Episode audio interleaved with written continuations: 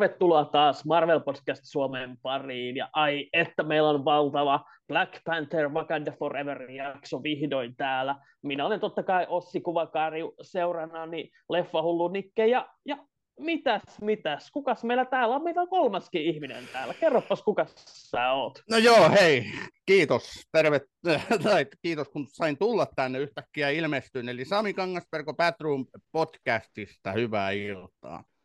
Hyvää iltaa, siis aivan huikeet saada sut tänne. Ja mehän oltiin tosiaan niin, niin Niken kanssa ihan vastikään siellä Batroomin puolella puhumassa Marvelista hyvin kiihkeään sävyyn ja kannustan kaikkia meidän kuulijoita ja katsojia vilkaisemaan sen, koska oli, oli todella niin kuin, hyvät keskustelut sielläkin ja aivan huikeeta äh, saada sut tännekin äh, meidän puolelle näin vuorostaan. Äh, mikä, mitä sulla menee? No kiitos hei tosi hyvin ja hei suuret kiitokset, että mä sain osallistua teidän loistavaan tota, Marvel Podcast Suomeen aina teitä kuunnellut ja ihailut, ja nyt mä oon vihdoinkin täällä, niin nyt tuntuu muuten aika hyvältä. Mutta siis no niin. kuulumiset pelkästään hyviä. Loistava leffa ja TV-sarja viikko tässä takana ja tosiaan oma podcastia tässä tallenneltu ja perjantainahan se julkaistiin se meidän Marvel-sarja 2022 jakso, missä tekin kumpainenkin ja sitten Allu tuosta, mitä, mikä homma leffa-podcastissa olet vieraana, että sinne vaan kaikki tämän heti jälkeen heti. No niin, no niin. Mites tota, millainen suhde Sami sulla on näihin Marvel-leffoihin ja, ja, ja sarjoihin, ehkä jopa sarjakuviin, onko tullut luettua? On tullut luettua. Et mä oon sen verran vanha kuppe, että mä oon tota nuoruusvuodet viettänyt kasarilla ja kerännyt kaikki mahdolliset supersankarisarjikset, Marvel-lehdet, kaikki mitä Suomessa ilmestyi, mä keräsin niitä, laitoin komeasti muovitaskuihin ja sitten muovikansioihin ja pidin huolta omasta lapsesta, rakastin sarjiksia ja, ja tota, siihen aikaan nyt hirveästi ei niin kuin, ruutupuolella ollut vielä Marvel-tuotoksia, mutta sitten kun niitä alkoi tulla siinä, niin jokaisen elokuvan, jokaisen sarjan sitten myöhemmin on kattonut, että rakastan Marvelia, olen Marvel-hullu, vähän niin kuin teki. No niin, sitten sovit kyllä erinomaisesti joukkoon, ja että aivan huikeaa saada taas uudenlaista perspektiiviä myös tänne meidän seuraamme. Mm. Uh, mitäs, mitäs uh, Nikke, että lähdetäänkö me kohti uutisia tässä vai vieläkö sulla on jotain, mitä sä haluat ottaa esiin ennen kuin no, lähdetään? Kuule, eiköhän me tästä lähdetä tuttuun tapaan uutisiin ja huhuihin ja, ja sitten sen jälkeen vähän tätä jutellaan tästä Black Panther Wakanda Foreverista. Tuttuun tapaan otetaan ensin se ilman spoilereita, ja, ja kerrotaan vähän mietteet, ja sitten mennään sinne syvään päätyyn, kerrotaan oikein kaikki mahdolliset spoilerit, ja sitten sen lisäksi vielä otetaan loppuun, loppuun tai sinne loppupuoliskolle meidän katsojien kuulijoiden mietteitä. Eli laitoin kysymyksen tuonne meidän Instagramin ja, ja Discord-kanavan puolelle, että sinne voi kirjoitella vähän omia mietteitä tästä Wakanda Foreverista ja, ja laittaa tulemaan, niin lupasin, että nehän tietenkin luetaan tässä, tässä jaksossa sitten. Ja vähän oli tiukalla aikataululla ehkä muutama tuli, mutta se on aina loistava, että ne muutamakin tuli. Katsotaan, jos jatkossa ihmiset haluaa vaikka enemmänkin lähettää seuraaviin jaksoihin, niin, niin saadaan ehkä lukea enemmänkin mielipiteitä aina, aina näistä Marvelin leffoista tai sarjoista. Mutta otetaanko pidemmittä puhetta meidän uutiset ja huhut osio sitten tuosta tulille? Öö, näinhän me tehdään. Laitetaan uutiset ja huhut ja palataan. Sitten arvostelun pari. No niin, mikäs, mikäs meillä on ensimmäinen uutinen tänään? No ihan ensimmäisenä uutisena tai huhuna on tällä kertaa äh, Fantastic Fourin liittyen ja mm. se, että Andor-tähti Diago Lunaa kaavaillaan näyttelemään Mr. Fantastickia, eli Reed Richardsia.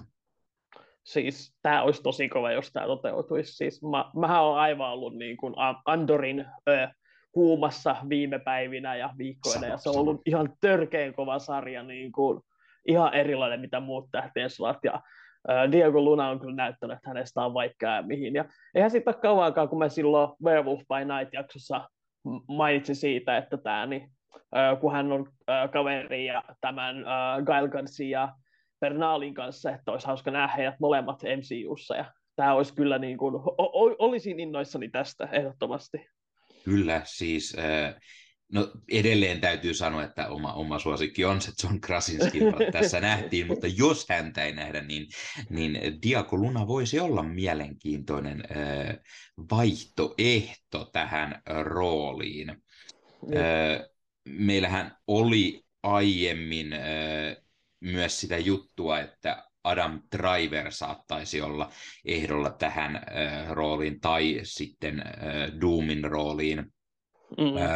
Sen lisäksi huhuttiin Jamie Dornania ja, ja, ja Pen Budglia tähän, tähän Mr. Fantastikin rooliin, mutta siis sanotaan, että no sanotaan, että Adam, Adam Driver voisi olla myös hyvä vaihtoehto Diako Lunan kanssa, mutta mm. noista muista en nyt heti lähde sanomaan juuta enkä jaata. Joo, vähän sama, että ei samalla lailla ainakaan innosta niin kuin Diogo Luna tai Adam Driver. Että, uh, oliko Jamie Dornan yksi niistä? Eikö hän ollut Belfastissa? Öö, nyt en heti muista, tulee mieleen Jamie Dornanista, eikös hän ole tämä Fifty Shades of Grayn päämiesnäyttelijä. Sitten se, sit se on sama kaveri muista. itse asiassa, Joo. ja hän oli, hän oli siis Belfastissa kyllä hyvä, ja ha, vähän niin, edelleen näkemättä. Ei, ei, joo, se on, se on hyvä leffa ja äh, ei ehkä ihan niin lämmin äh, tällainen isäukko, mitä on tottunut Riidistä näkemään, mutta niin, niin kyllä se siellä potentiaali on siellä, että en, en, en paljon niissä pah, pahitteeksi, mutta sitten samaan aikaan hän on niin sellainen niin kuin, äh, supermallin näköinen, veistetty samasta puusta kuin toi Henry Cavill, niin siinä on vähän sellainen, että niin, niin onko hän vähän niin kuin ei, ei herä tässä samalla lailla sellaisia niin, read-viboja niin kuin tällaisesta viisaasta tiedemiehestä, mutta niin, niin, uh, en panisi pahitteeksi, mutta kyllä se on tosiaan niin kuin Adam Driver ja uh, Diego Luna on ehdottomasti niin kuin kaikista uh, innostavimmat näistä vaihtoehdoista. Kyllä, kyllä.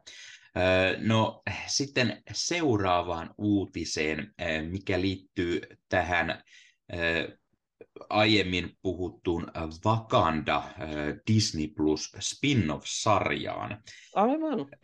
Niin tämä, tämä Black Panther Wakanda Foreverinkin yksi tuottajista, Nate Moore, oli antanut hieman lisää tietoa ja sanonut, että koska tähän Wakanda Forever-leffaan kului todella paljon aikaa ja, ja he keskittyivät siihen sekä sitten tähän Ironheart-sarjaan, mikä on tulossa, niin he eivät ole päässeet etenemään tämän Wakanda-sarjan kanssa. Ei ole vain riittänyt aikaa sen niin kuin tekemisen ja heillä, heillä on olemassa hirveä määrä kaikenlaisia ideoita, mitä mm. he keskustelevat Ryanin kanssa ja, ja yrittävät saada niin kuin, jotain konkreettista siitä syntymään, mutta toistaiseksi ei ole edennyt nämä asiat, ja sen takia ää, tota, ää, ei kannata vielä ruveta odottamaan tätä mahdollista sarjaa tulevaksi. Yep. Ja sen lisäksi hän vielä sanoi myös, että tämä Ironheart-sarjan kuvaukset pitäisi olla valmiit. Joo. Öö, ei sinänsä yllätä, että heillä ei ole ollut aikaa siihen, koska siis tuo Wakanda Forever oli aivan valtava projekti, ja, öö, niin, niin, ja se, että niin kuin Ryan Coogler on myös niin kuin apuna Ironheartissa, niin ei ole ihmekkä, että sillä ei ole ollut vielä aikaa sille mahdolliselle Wakanda-sarjalle. Ja, uh, mä oonkin ajatellut viime aikoina, että se luultavasti, niin, koska siitä ei ole kuulunut hirveästi mitään virallista Marvelilta, niin että se on varmaan sitten just niin kuin vaihe kutosen, vaihe seiskan niin kuin, uh, heiniä sitten, että niin, niin mutta uh, odotellaan mielenkiinnolla, että koska sitä kuulee, että tässä on paljon kaikkea jännittävää ennen sitä. Kyllä, ja siis varsinkin tämän Wakanda Forever-leffan jälkeen, niin kyllä alkoi heti kutkuttelemaan vähän, että jonkunlainen Wakandaan sijoittuva sarja kyllä kelpaisi. Ehdottomasti, ehdottomasti. No seuraava uutinen liittyy sitten tuonne videopelirintamalle. Mm. Aiemmin puhuttiin siitä, että EA on tekemässä Iron Man-peliä. Ja mm. nyt on sitten vahvistettu myös se, että he aikovat tehdä myös pari muuta action-peliä Marvel-maailmaan. No niin, sieltä sitten riittää pelattavaa ja mä edelleen odotan sitä, että me saadaan ne Pleikka 3 vitoset, että päästään pelaamaan. Ja vai pitääkö tässä alkaa niin olla yhteydessä niin tyyliin Xboxin puolelle, että saadaan sellaiset, vai mikä tässä on? Mm, että mm. Kuka ikinä siellä onkaan, niin, niin lähettäkää nyt meille koekappaleita, niin saatte hyvää mainontaa. Meillä on kuitenkin jopa sata tilaajaa YouTubessa. mutta, mutta lähdetään liikkeelle, että mieluummin Pleikkari vitoset, koska varsinkin ne loistavat Spider-Man-pelit on ö, Pleikkarin yksinoikeuspelejä, Aa, niin tuota, aivan, sen takia miel- mieluummin Pleikkarit, jotta päästään ö, niitäkin sitten jatkossa pelaamaan. Sieltähän on tulossa se kakkososa tuossa muistaakseni ensi vuoden puolella. No tosiaan, kyllä se sitten on, että hmm. Sony nyt kuulolla siellä, että missä ne pleikkarit viipyy. niin, perhana antakaa tänne, niin päästään pelailemaan ja testailemaan laitetta ja, ja sitten ne uudet VR-lasit kylkeen, mitkä julkaistaan myös Nimenomaan. alkuvuodesta, kiitos, niin päästään VR-pelejäkin testailemaan. Niinpä. Siis hmm. eihän ne toi, niin kuin, ei ne myy, jos me ei ole, me, meillä, meidän niin kuin, tällaista suositusta eivät saa. Ei, ei, se on just meidän testistä kiinni. Jep. Etteikö te tiedä, keitä me ollaan? Marvel niin. Suomi, baby. No sitten seuraava, seuraava uutinen liittyy Akata Coven of, Coven of Chaos-sarjaan ja siihen palkattuun näyttelijättäreen. Oliko Ossilla mm. tietoa tästä? Oliko tämä Aubrey Plaza, joka oli? Kyllä. Kyllä, siis tästä mäkin taisin itsekin ihan linkata porukalle. Ja, äh, muistaakseni roolihahmosta ei ole vielä tietoa, mutta siis äh, Aubrey Plaza on aivan loistava kaikessa, mitä se tekee. Hän oli loistava tuossa Legionissa aikanaan, Parks and Recreationissa nousi ikoniseksi sitten mitä näitä leffoja on, Ingrid Goes West oli ainakin erinomainen roolisuoritus häneltä, ja hän on, esittää hyvin ja varsinkin tämmöisiä outoja hahmoja. Ja itse, itse pidän ennen kaikkea tästä Marvelin Legion-sarjasta, yep. mikä Foxilla tuli, niin hänen roolinsa oli siinä semmoinen oikein, niin kuin, oikein mistä meikäläinen aina Aubrey Plazan tunnistaa heti. Tämä huhu, huhu kertoi sellaista, että Aubrey tulisi näyttelemään pahista tässä sarjassa, ja samalla annettiin epäillä, että hetkonen, tarkoittaako se, että Agatha ei olekaan se pahis, vaan saa sitten mm. tämmöisen redemption-arkin, ja, ja, ja hänestä tulee sitten hieman ei niin paha, ehkä, e, e, ehkä jonkunlainen, jonkunlainen tuota, antisankari tai, tai menee ja tiedä. Se voisi hyvin olla mahdollista. Onhan hän niin kuin sarjakuvissakin ollut, niin toiminut Vandan opettajana tällä lailla.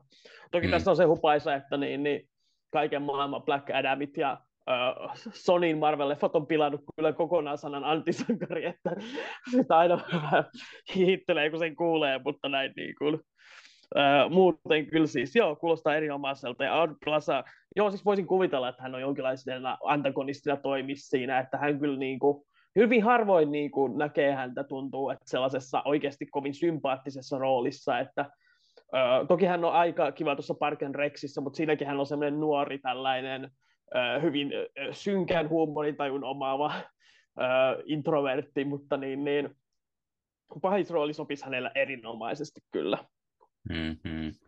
No eh, sitten seuraava uutinen liittyy tämmöisen Ossin lempiaiheeseen, eli, eli Joe ja Antoni Russo kertoivat, että he eivät tule palaamaan MCU-hun kuin ehkä tämän vuosikymmenen lopussa aikaisintaan. Joo, No, mikä siinä? Mulla ei ole, siis, mulla ei ole vahvoja tunteja, tunteita Rossoja kohtaan.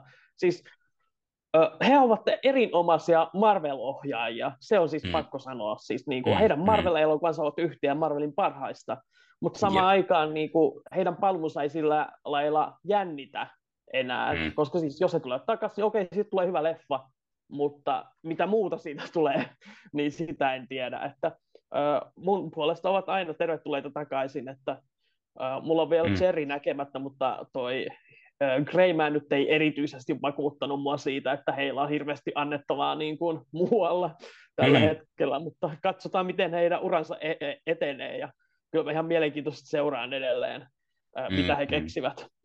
Aivan, ja jos herrat ovat tulossa suurin piirtein 2030 tai jotain, niin olisiko sitten sieltä tulossa ne X-Men-leffat, mistä, mm. mistä on puhuttu, kun ne on jossain hamassa tulevaisuudessa tulee, tulossa, ja, ja herrat hieman X-Menin suuntaankin jossain haastattelussa eh, vilauttelivat, että haluaisivat tehdä.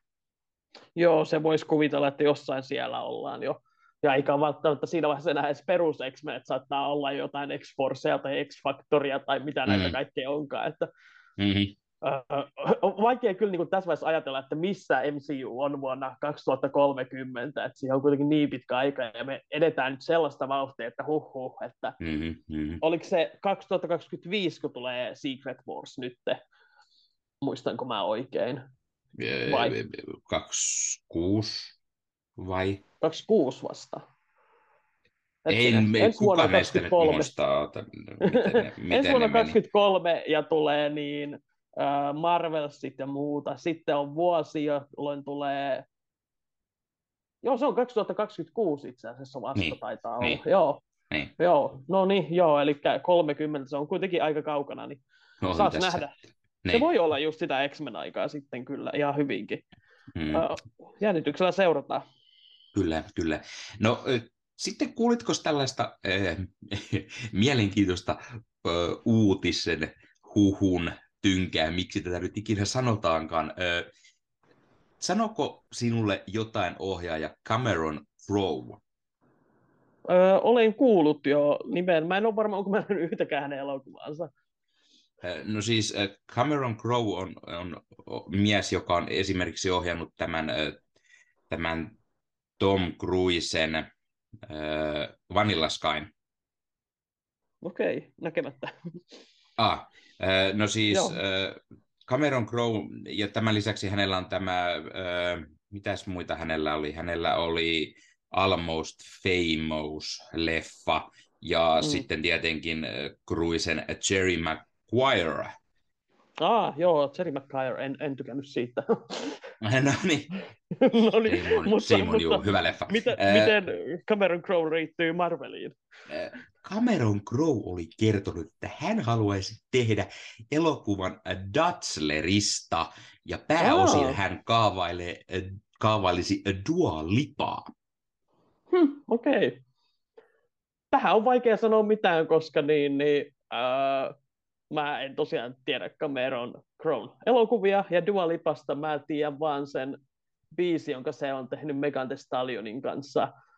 Uh, Mutta tiedän, että hän on tosi suosittu, ja joten jos hänestä uh, näyttelijäkin löytyy, niin miksikäs ei. Dazzler on kyllä just sellainen rooli, että siihen sopii hyvin ottaa joku tämmöinen kuuluisa pop-tähti, joka osaa mm. myös näytellä, että mm, uh, siinä mielessä, mikä siinä.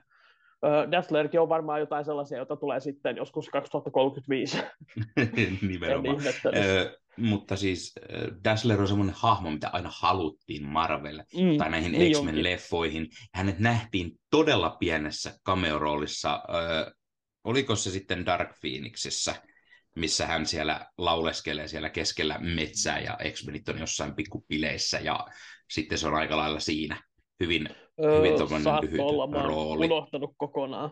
Mutta jo, muistan, että siitä oli paljon puhetta ja että jossain leffassa näkyy niin kuin Dazzlerin äh, vinyylilevy tai jotain, mutta siis onhan Dazzler niin kuin, hahmo, jossa on, niin kuin, mä en ole hirveästi lukenut hänestä, mutta onhan siinä niin kuin, potentiaalia tällaisessa äh, niin kuin, äh, muusikko mutantissa ja miten se tavallaan julkisuus ja tämä ää, mutanttius mm. niin kuin yhdistyy, ja siinä on varmasti, niin kuin, se on kyllä sellainen, että se sopisi hyvin just Disney Plus-sarjaksi, niin kuin, ää, että niin, niin vähän semmoiseen ehkä komedisempaan She-Hulk-tyyliin tai mm, äh, mm. tulevan Wondermanin tyyliin, että niin, niin voisi hyvin kuvitella, mutta äh, mielenkiintoista.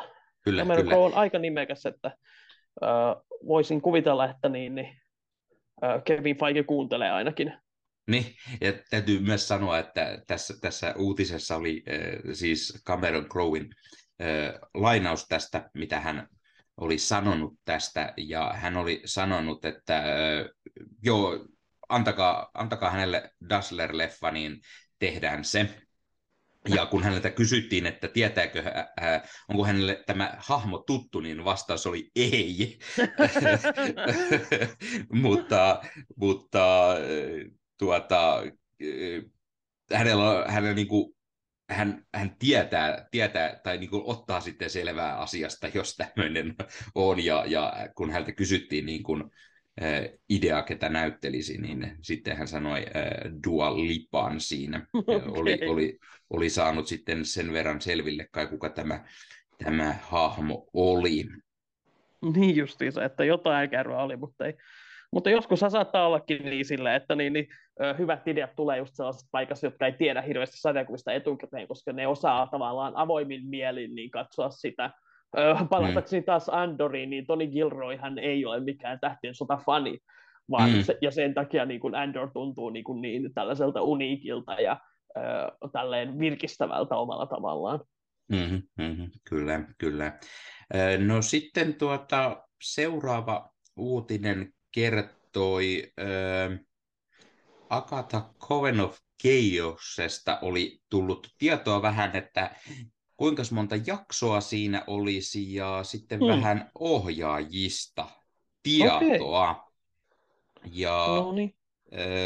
täällä oli mainittu, tässä kestää hetki kun yritän lukea aina, uutiset ei ole niin hyvin aina täällä löytymään näitä juttuja, en niin aina muista, odotas nyt teen.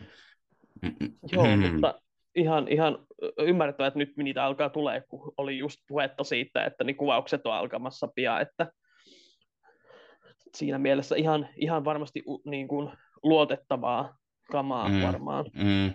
Ö, jaksoja olisi siis yhdeksän kappaletta, Eli se sama määrä, mitä oli WandaVisionissa ja Siihulkissa.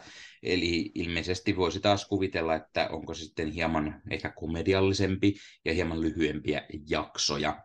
Ja mm. ohjaajiksi on paljastunut ainakin Jack Seifer, joka on Black Widowssa ollut Siis Jack Safer, hän oli se pääkirjoittaja tuossa uh, WandaVisionissa ja myös tässä Agathassa, että onko hän sit, siis myös ohjaamassa?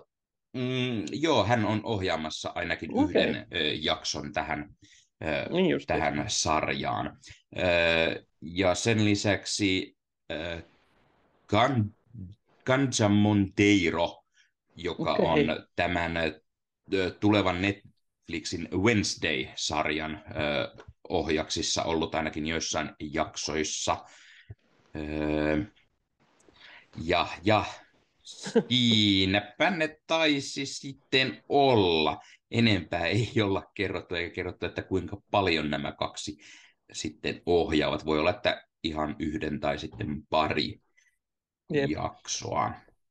Joo, niitä varmasti alkaa sitten tulee just enemmän. Ja, ö, kieltämättä tuommoinen yhdeksän jaksoa ja vähän komedisempi ote kuulostaa ihan loogiselta, kun siinä on just esim. Niin kuin Catherine Hahn on nimikkohahmona mm-hmm. ja sitten niin, niin Abri Plasakin, niin Uh, en muista, oliko heillä paljon yhte, y, yhteisiä kohtauksia Parks and Recreationissa, mutta niin, niin, molemmilla on kuitenkin sitä taustaa ja molemmat varmasti niin, niin sellaiseen kykenee. Ja, ja periaatteessa kun muistetaan, että mihin aikaan hän jäi, niin hän, hän, hänet hän Wanda tavallaan ö, kirosi taas tällaiseksi ö, sitcom-hahmoksi sinne Westviewhyn. Mm-hmm. Ja sitäkin oli sanottu, että ainakin niin toi, en muista näyttelijän nimeä, mutta Westviewista tämä Dotin hahmo on palaamassa, joten voisin kuvitella, että myös mahdollisesti niitä muita Westviewn tuttuja sivuhahmoja nähtäisiin, ja se voisi olla hyvin mielenkiintoista, varsinkin jos mm. tällä kertaa nähdään niitä niiden oikeita tavallaan persoonia. Mutta niin, mm. niin joo, Tätä sarjaa kyllä odotan suurella mielenkiinnolla, että mitä ihmettä siitä tulee. Ehdottomasti, ehdottomasti. No sitten seuraava uutinen kertoo Spider-Man Across the Spider-Versestä ja mm. siitä, että siihen on tulossa Black Panther-leffassakin nähty Daniel Kaluuya, joka tulee mm. näyttelemään Spider-Punk-hahmoa. Kyllä. Spider-Punk on kyllä just sellainen niin kuin, äh, räheä designi, joten y- ymmärrän hyvin, että he haluavat sen Across the Spider-Man-verseen, ja Daniel Kaluuya nyt on äh, hyvin äh, niin kuin erinomainen näyttelijä. Hän on vähän yleensä enemmän niin kuin, matalampaa energiaa osoittanut kuin, niin kuin tällainen äh, punkkari, mutta mm. niin, niin varmasti tulee niin kuin, hyvin mielenkiintoinen. Uh, ja mm. Spider-Punkhan on naamionsa all, alla. Hän siis on vaihtoehtoisessa todellisuudessa, ja hän on tämä Hobie Brown-niminen mm. hahmo, joka on muistaakseni Prowler tuolla 61 kulttuisessa sarjakuvissa. Mm, mm, kyllä, kyllä. Jep. Juuri, juuri hän.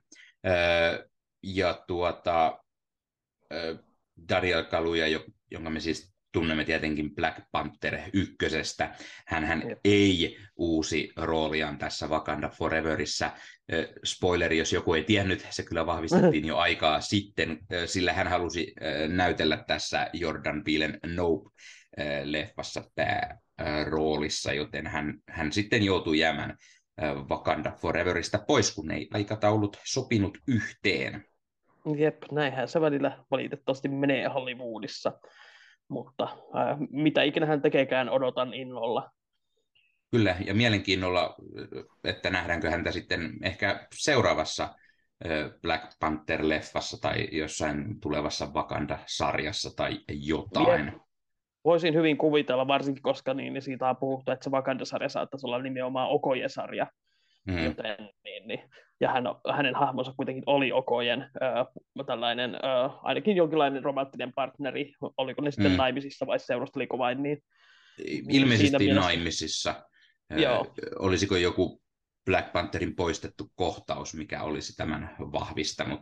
He taisivat ihan puhua, puhua siitä ja lapsistakin muistaakseni.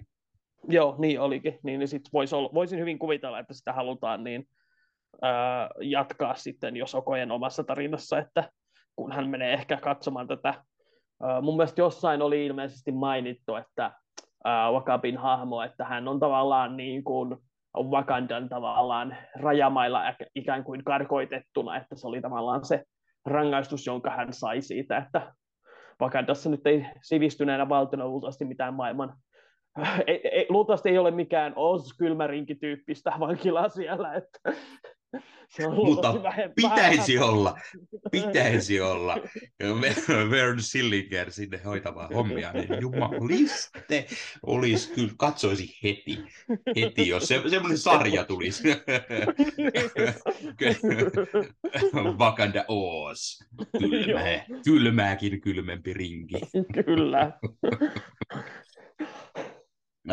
Seuraava huhu liittyy Deadpool kolmoseen ja Kyllä. siihen, että Owen Wilsonin Mobius M. Mobius nähtäisiin isossa roolissa tässä tulevassa Deadpool-leffassa. Tässä on kyllä semmoinen huhu, että niinku heti oikein niinku alkaa oikein toivoisi, että olisi totta, koska niin, niin, hän siis Owen Wilson on erittäin hyvä kom- komedian näyttelijä, hän oli loistava mm-hmm Lokissa ja monessa mm-hmm, muussa mm-hmm. ollut. Ja, ja tämä siis myös niin kuin jotenkin, siis se sopisi siihen Deadpoolin maailmaan, ja varsinkin kun muistetaan, että niin, niin Deadpool 2 lopussahan Deadpool saa tämän aikakoneen ja alkaa sillä mm. permoilemaan ja sekoilemaan. Ja mm. voi olla siis, siis että Mobius ja Mobius joutuu sitten tulla tuhoamaan tämän Foxin universumin, kun Deadpool on sen sekoittanut ihan mm-hmm, kokonaan. Ja Kyllä. ehkä tässä sitten nähdään jonkinlainen niin, niin hänhän voisi vaikka toimia niin kuin jahtaa siellä Deadpoolia ja Logania, jotka ovat jollain päättävällä roadtripillä ja Mm. Siis niin kuin, tässä on hyvin paljon sitä kome- komedista ja, potentiaalia. Ja, ja niin kuin, nä, nä, nä, niin, niin, niin pystyn näkemään silmissäni sen, sen, kun Deadpool ja Mobius ajelee vesiskoottereilla siellä jossain toisiaan ehkä takaa tai, tai muuten vaan ilakoiden sitten lopussa tai, tai jotain ja, ja niin. Loukan sitten vähemmän iloisena mukana tässä, tässä vesiskootteriajelussa.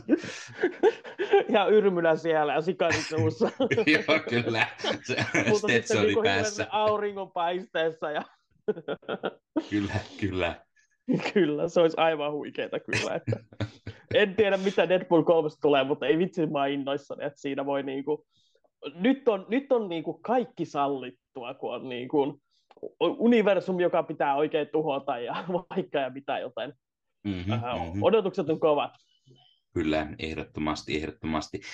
Kiinnostaa sinänsä se, että tähän voitaisiin niin kuin jollain tavalla myös äh, sitoa enemmänkin näitä vanhoja X-Men-näyttelijöitä kuin pelkästään Hugh Jackman, että saataisiin yep. oikein tuhottu ja sitten nekin jotenkin kaikki tuhoutuisi sinne, Kyllä. koska siis näitä X-Men-näyttelijöitä nähtiin Deadpool-leffoissa hyvin lyhyesti aina, koska vaikka oikeudet oli Sony Foxilla, niin silti ei ollut siinä, siinä yhteydessä, niin, niin se voi joku pieni näkyminen ja kuoleminen toimisi varmasti hienosti Deadpool kolmosessa. No siirrytään seuraavaan. Huhuun, ja seuraava huhu kertoisi siitä, että Tom Holland olisi tekemässä uutta jät diiliä äh, näytelläkseen äh, lisää Spider-Manissa, eli tietenkin Spider-Man nelosessa. Äh, Jep.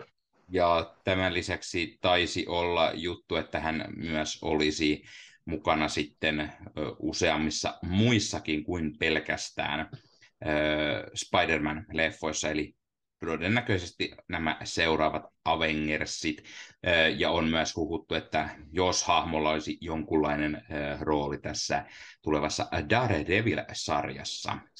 Joo, mäkin näin niin kuin ihan lukuina esitettiin, että olisi niin kuin yhteensä kuusi leffaa, uusi trilogia ja sitten ehkä kolme niin kuin justiinsa MCU-elokuvaa. Ja sehän niin kuin tekisi sille järkeä, että ne kolme omaa sitten Daredevil ja molemmat Avengersit jossain määrin. Ja Tämä on niin kuin hyvin mielenkiintoinen. Tämä ei sinänsä ole yllättävää, koska ne elokuvat ovat olleet jättimenestyksiä, joten varmasti niin kuin Sonilla ja Marvelilla on niin kuin kaikin puolin syy jatkaa sitä, ja jossain määrin on ehkä enemmänkin outo, että siitä on kestänyt näin kauan. Mutta mm. sitten on samaan aikaan nämä niin kuin Tom Hollandin omat niin kuin tällaiset, ehkä jopa ristiriitaiset kommentit, että silloin Far, for, Far From Homein aikaan hän, hän oli kun oli se viimeksi oli Sonin ja Marvelin neuvottelut, hän oli ilmeisesti humalassa soitellut Kevin Feigille ja Amy Pascalille, että sopikaa tämä juttu. Ja, mutta nyt hän oli vissi jonkin aikaa sitten sanonut, että jos hän vielä kolmekymppisenä näyttelee Spider-Mania, niin sitten joku on mennyt pieleen.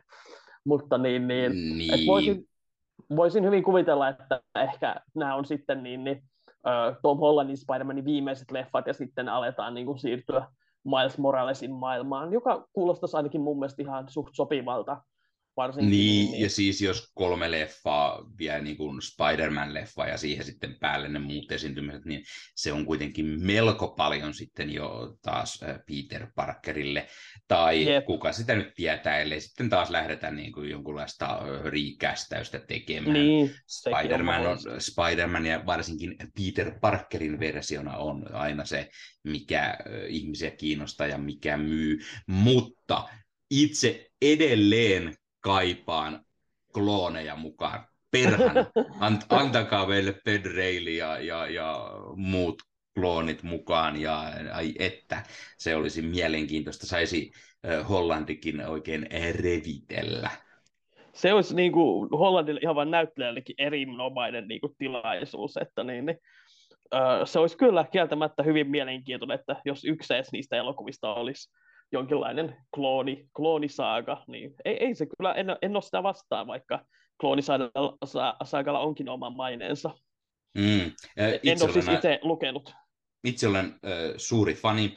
Äh, silloin äh, Ysärin äh, loppupuolella, äh, aloin, kun aloin lukemaan näitä teini-iässä, niin äh, tämä on hyvin varhaisessa teini-iässä vielä itse asiassa, niin tuota, siihen aikaan kloonisodat oli juuri päättymässä meillä täällä Suomessa ja, ja mm. silloin tuli, tuli sitten luettua ne loppu, loppuhetket ja siitä sitten divare, divareista ne kaikki aiemmat lueskeltu ja näin. Ja, ja yritin sitä lueskella tuolta Marvel Unlimitedin puolelta. Siellä on se kuusi-osainen muistaakseni missä on se, millainen se olisi pitänyt olla, ellei sitten sitä pakotettu venymään useamman vuoden ja useamman lehden mittaiseksi, mutta omasta mielestä se ei todellakaan toimi sellaisena lyhyenä, koska se, se, se jää niin jotenkin tyngäksi ja se, se niin kuin vaikuttaa hyvin niin kuin oudon sekavalta.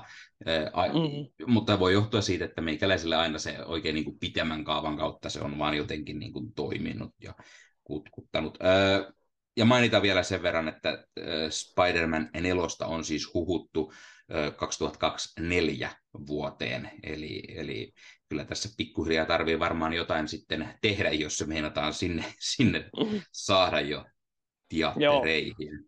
Ja jossain määrin sekinhän on niin kuin ihme, että äh, Sonyhan on viime aikoina niin kahden vuoden välein halunnut aina puskea Spider-Manin tulos, että mm. Ja se on, se on ihan hyvä, niin kun, koska nyt on selvästikin hahmolle tulossa uusi vaihe siinä elämässään, miten muistetaan, miten No Way Home loppui hyvin dramaattisesti, mm-hmm. hänellä on ihan uusi tilanne taas, ja tavallaan nollilta lähtee, joten siinä mielessä on hyvä, että ne on ottanut vähän aikaa. Ja, mutta, si, mutta joo, 2024 kuulostaa erittäin niin kuin, sopivalta. Mm. Kiinnostaa myös kovasti sen, että miten mahtaa olla ohjaajan laita. Mm. Vaihtuuko tässä vaiheessa ohjaaja? Vai, vai jaksaako edelleen Vats jatkaa? Se on erittäin hyvä kysymys, koska me tiedetään, että hän on Fantastic Fourista hyppäsi nimenomaan sen pois, takia pois, että hän tarvitsi vähän niin kuin, taukoa näihin mm. Marvel-juttuihin. Niin. Äh, mutta toki, huhu olla... Ke- toki huhu kertoi, että hän hyppäsi nimenomaan sen takia siitä pois, jotta sitten seuraava Spider-Man-trilogia ah. olisi äh, valmis. Äh, niin, mutta niin, mm. mene ja tiedä siitä sitten. Jep. Toki en, en, en näe pahitteeksi, jos hän sinne jatkaa sen verran loistava trilogia oli, kyllä. mutta mielenkiinnolla kyllä voisi ehkä joku, joku muukin olla, mutta se, mm, jännä, niin. mielenkiinto, mielenkiintoista. Niin, se on se, että molemmat on ihan hyviä vaihtoehtoja, uusi sekä niin kuin, toisaalta myös, että miksi vaihtaa, kun kerta homma toimii, että hän niin, on tehnyt loistavaa niin. työtä ja Silleen, niin, ja tietenkin tällä hetkellä odotetaan John Wattsin sitä Star Wars-sarjaa Skeleton Crewta, jota mm-hmm. Jude Law tähdittää, että se, oliko se jo ensi vuonna tulossa vai? Olisiko se ollut? Kyllä muistaakseni, eikö sitä kuvattukin jo, niin tuota, Jep, varmasti oli, oli on se, niin, mutta en, en ihan varma, koska ensi vuonna pitäisi olla kuitenkin tulossa useampikin Star Wars live action. Siellähän on Asoka tulossa ja Mandalorianin kolmoskausi ja, Kyllä, niin, ja siihen vielä animaatiot ja animet päälle, niin ai että. Kyllä. Mutta... Star wars tulee kovat oltavat, mutta sehän ei olekaan meidän podcastin aihe. Ei. Onko joten meillä hypätään... seuraava uutinen? On. Eli seuraava uutinen liittyy, liittyy Black Pantheriin ja, ja, ja siihen, että, että kolmannesta leffasta ollaan jo eh, vähän juteltu, mikä nyt ei varmaan yllätä ketään. Ja, ja sen lisäksi useampia Wakanda tai Wakandaan sijoittuvia Disney Plus-sarjoja on vahvistettu. Oh. Sinänsä mielenkiintoista, koska juuri äsken hän sanoin, ettei tästä ollut tietoa. Kyllä, tiesin, että tämä uutinen täältä tulee, mutta tämä oli hyvin mielenkiintoinen tä- tässä määrin. Eli, eli ilmeisesti, jos puhutaan ensin sitä kolmannesta mm leffasta, niin kyllä Ryan Coogler on jo käynyt juttelemassa, juttelemassa Kevin Feigen kanssa mahdollisuudesta tai mahdollisesti siitä, että ohjaisi sen kolmannen leffan, mutta luonnollisesti tämä on hyvin alkuvaiheessa tämä juttu, joten siinä saattaa hetki vierähtää ennen kuin sellainen sieltä tulisi. Ja tämähän ei todellakaan siis ihmetytä varsinkin, kun ollaan tässä noin viikko mennyt siitä, kun Wakanda Forever tuli ensiltä, ja se on aika hyvin menestynyt Kyllä vaan. Joo, siis se on ehdottomasti tässä vaiheessa, että niin, äh, sanoisin, että on vain Ryan Googlesta kiinni, että haluaako hän tehdä kolmosen, että tarttisi jonkun niin kuin, todella suuren niin, jonkun väliintulon, jos siinä olisi joku syy, minkä takia se ei olisi hänestä nimenomaan kiinni. Ja itse ehdottomasti voin sanoa, että kyllä kiitos. Mm-hmm, että, mm-hmm. Niin, ja mitä tulee taas noihin muihin Wakanda-pohjaisiin sarjoihin, niin myös, että siinä on, joo, siis Wakanda on aivan mielettömän rikas maailma, ja musta tuntuu, että me ollaan vasta raapastu sitä sen potentiaalia, että hei, me ollaan esimerkiksi nähty kuva se yksi kaupunki siellä, että onko, onko Mar- MCU täällä Wakandassa enemmänkin esimerkiksi eri kaupunkeja, eri alueita. Sarjakuvissahan siellä on tosiaan niin jokaisen niin Black Pantherin nimeenhän on muka, nimetty kaupunki siellä, että mm. esimerkiksi siellä oli Birnin T'Chaka jossain päin Wakandaa ja pääkaupunki taisi olla Birnin Zanaan, joka oli näitä ensimmäisiä Black Panthereita, mutta kuitenkin niin mm-hmm. ehdottomasti ja, lisää sitä maailmaa. Kyllä, ja ehdottomasti siis tämä uh, huhu, uh, huhu, mikä oli muka varmistanut, että näitä olisi tulossa tosiaan, niin, niin uh, että yksi, yksi näistä sarjoista olisi siis jonkunlainen uh, Okujen uh, origin story. Mm, Okei. Okay. Mielenkiintoista. Tänne, Kyllä. Hän... Mm. Sano vaan. Niin, että niin, niin, äh, spoilaamatta voin sanoa, että niin kuin, myös kyllä hänen nykyhetkensäkin on ihan tarpeeksi kiinnostava, että siitäkin mielelläni äh, tykkäisin ehkä semmoista hybridistä, jossa on sekä takaumia että niin, niin nykyimiä. Mm-hmm, mm-hmm. Lanseeraan nyt nykyimen sanan. Hy, hyvä, hyväksytään hyväksytään yep. tämä, tämä hieno sana. Ö, seuraava uutinen liittyy ö, tähän kaikkien rakastamaan Marvel-tuottajan Avi Aradiin. Avi Arad oli kertonut mietteitään Sonin ideasta jakaa Spider-Man Marvel Studion kanssa. Mm-hmm.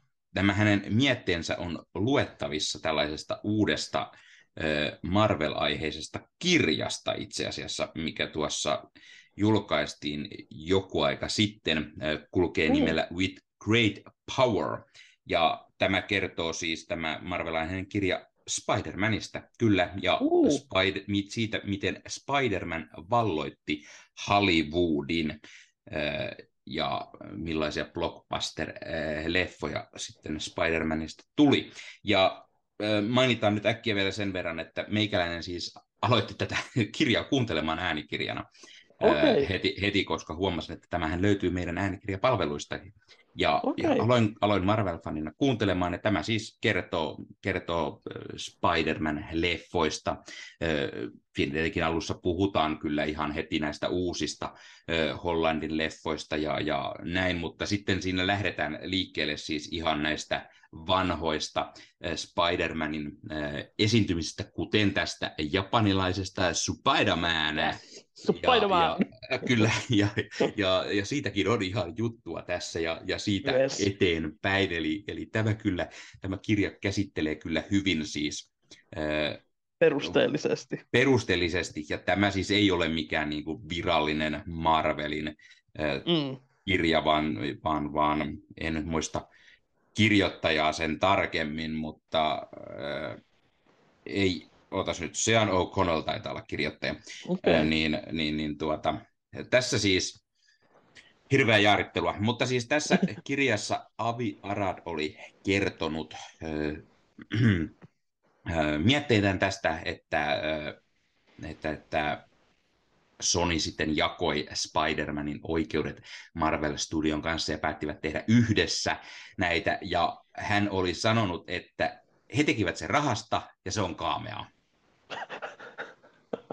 siis Sony teki sen rahasta? vai, so, vai joo, so, so, Sony teki sen rahasta, että he, he ottivat Marvelin mukaan tähän ja, ja, ja se oli hänen mielestään kaamea e, virhe. Öö, no, virheeksi siis ne kaksi niistä elokuvista teki yli miljardin, tekikö No Way Home peräti kaksi miljardia, joten ja siitä meni vissiin, vissiin vaan 10 prosenttia No Way Homeista tolle uh, Marvelille, ja niistä muistahan niin uh, Sony itse keräs voitot Joten mm. mun on, Eli, niin kuin, varmasti Sony teki sitä vaikka, rahasta myös, joo.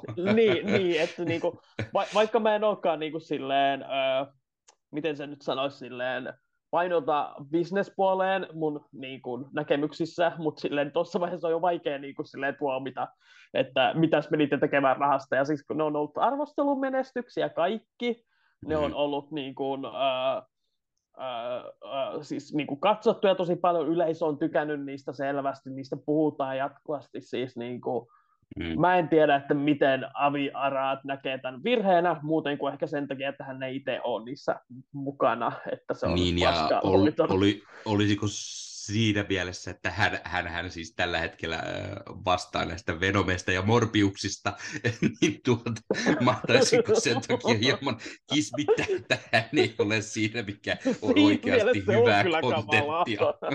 Jep. Mutta siis, niin. Joo, vähän, vähän niin kuin sellainen niin kuin pieni katkeruuden mutta toi kuulostaa mielenkiintoiselta kirjalta ja öö, mä oon aika huono kirjoja lukemaan ja äänikirjoja kuuntelemaan, mutta jos joku sen suomentaa, niin lähettäkää meille öö, arvostelukopio, niin ihan varmasti tehdään juttua. Aivan varmasti tehdään. Meikäläisilläkin on toi äänikirjoja vaikka kuuntelee, niin meikäläisellä on se huono puoli, että kun äh, siihen, aina kun pääsee jostain alkuun, niin tulee heti seuraava mielenkiintoinen, ja aloita sitä se seuraava unohtuu.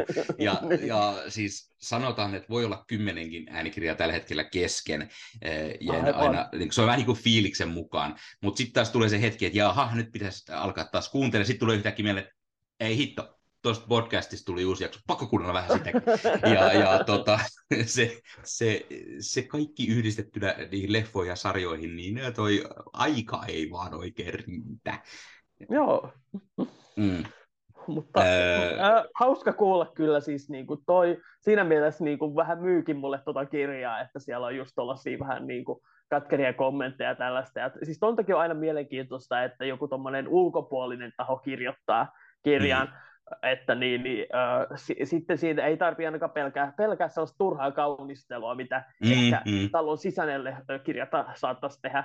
Tietenkin siinä on myös se vaara, että niin kuin, äh, sensaation himoissaan saattaa myös vähän keksiä juttuja, mutta, niin, sellaista niin. se on. Ne, ja todennäköisesti siis suurin osa näistä kommenteista, mitä on joltain, niin on otettu vuosien saatossa niin jossain yhteydessä, eli, eli mm. ei ole suoraan haastateltu Avi Aradia niinkään, vaan, vaan niin kuin jostain, jostain lyhyestä kommentista varmasti napattu se voi hyvin olla, mutta saatiinpa hauskaa, hauskaa juttua tähän siitäkin, mutta onko meillä vielä lisää uutisia huhuja? No hoi, kuule, onhan meillä. No niin. Seuraava uutinen tai huhu liittyisi siihen, että tämä tuleva Spider-Man Freshman Year animaatiosarja, siitä on nyt jostain syystä ollut joku aika sitten juttua, että se saattaisi olla peru ja siis Peruttu. mielenkiintoista se, että meikäläinen ei kyllä muista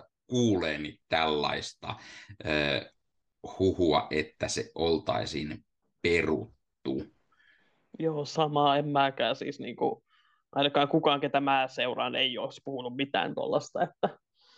Mutta, Kyllä, niin. ja jännä. Ja tämä, tämä, missä tässä huhussa tai uutisessa puhutaan, on se siis, että, että ihan lähteen mukaan ei todellakaan ö, ole mitenkään ö, peruttu, vaan se on edelleen tarkoitus tulla Disney Plusaan 2024.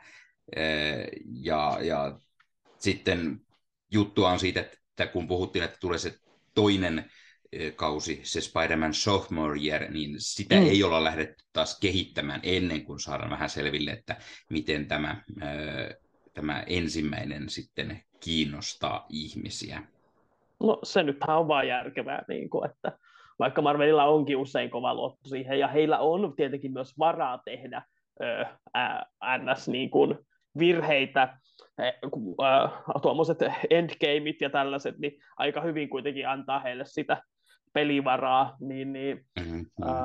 mutta siis, joo, siis on vaan järkevää, ettei niinku kuitenkaan sohita sen kakkoskauden kanssa ennen kuin ollaan saatu mitään palautetta siitä ekasta, että ei tämä kyllä mua huoleta millään tasolla, että Mm-hmm, kyllä, kyllä. Öö, no sitten seuraava öö, huhu, minkä näin. Tämä oli jälleen tämmöinen hyvin hämärä huhu niin sanotusti, koska en ole törmännyt tähän mielestäni kuin vain yhdestä sivustosta, mutta otin sen siihen, koska kyseessä on Marvel-huhu kuitenkin, ja huhu Kyllä. kertoisi, että Breaking Badissa sekä Peter Call Saulissa nähty Bob Odenkirk liittyisi Marvel Cinematic Universeen ja tähän tulevaan Vandoman-sarjaan. Jep. Mä näin saman huhun ja siinä just puhuttiin, että hän saattaisi olla ö, tämän Simon Williamsin agentti, joka siis niin kuin, kuulostaa aivan kullalta siis, niin, niin Bob Odenkirkhan on just näiden uh, legendaaristen uh, Breaking Bad ja Better Call Saulin. Vihdoin aloin katsomaan muuten Better Call Saulin uh, viimeistä kautta. On vasta kaksi kattonut, mutta on ihan törkeän tiukkaa kamaa edelleen. Ja, mutta siis joo, pointti oli se, että Odenkirk on myös niin kuin, uh, kunnostautunut hyvin paljon niin kuin, uh, koomisissa rooleissa. Ja kyllähän mm. se Saulkin on aika koominen hahmo, mutta niin, niin uh, dramaattisella twistillä. Mutta siis pointti on se, että hänestä on kyllä ihan mihin tahansa.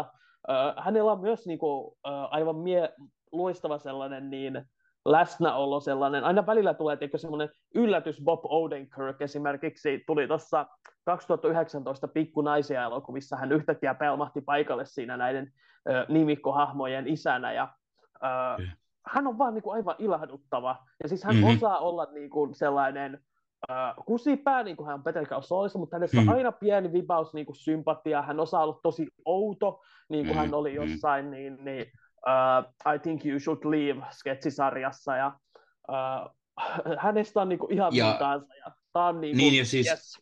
siis ja un, unohtamatta si, siitä, että hän teki Liam Neesonit ja teki tämän Nobody Action-leffan mm. tässä äh, viime vuonna, ja, ja sekin oli todella niin kuin, hyvä osoitus siitä, että kyllä Odenkirk voi olla myös action-sankari, jos tarve vaatii.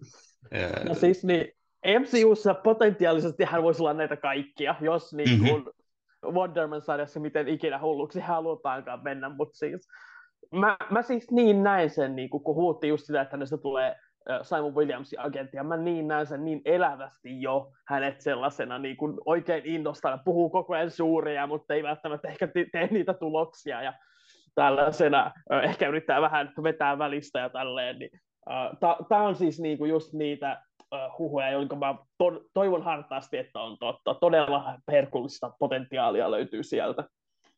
Kyllä, kyllä. No äh, seuraava huhu liittyisi Echo-sarjaan ja äh, mm. siitä, että tämä sarja saattaisi olla vaikeuksissa tällä ah. hetkellä. Oh. Huhu on kertonut, että on Huhu on kertonut, että on, on liikkeellä tällaisia huhuja ja, ja, ja äh, vastaavia, että äh, että, että tällä, tällä Echo-sarjalla olisi hieman ongelmia. Nämä on kuitenkin joll, jollain lä, tota, luotettavalta lähteeltä ilmeisesti mm. alun perin, mutta siis tällä Marvel, Marvel-sarjalla olisi hieman ongelmia. Se on niin kuin, mm, otas nyt, siinä on niin kuin, siinä, heillä on huolia tämän sarjan suhteen ja, ja niin kuin siitä, että millainen se on.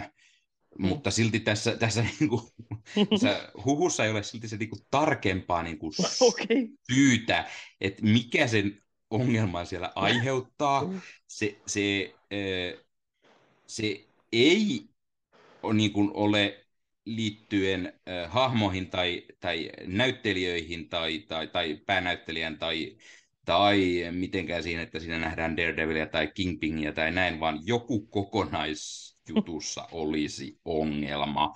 Sarjahan on siis tulossa ensi vuoden kesällä, ja, ja tässä nyt ei suorastaan sanota, että se olisi hirveän katastrofissa, koska ainahan näitä kuulee vähän väliä, että niinpä, olisi niinpä. jotain ongelmia, mutta, mutta tämä niin kuin saattaa vähän viitata siihen, että he epäilevät, että kerkeekö se sarja tulemaan siihen kesäksi 2-3, että siinä saattaa olla jonkunlainen ongelma siihen mm. aikatauluun.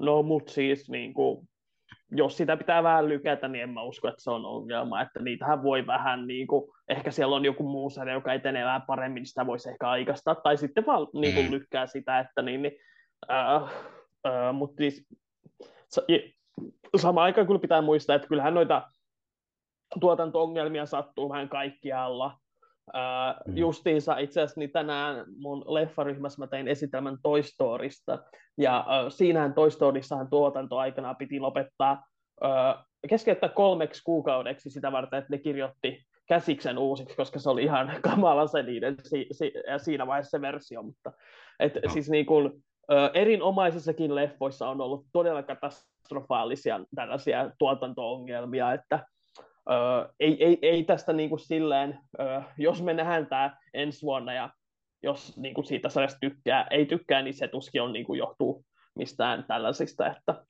mm-hmm. öö, mut, mut mä niin, tässä on ehkä tämä mun ainainen öö, MCU-optimismini, joka puskee vähän kisinkin esiin, että ehkä siellä joku kyyninen sen ihminen voi sitten kertoa, miten katastrofaalista tämä on.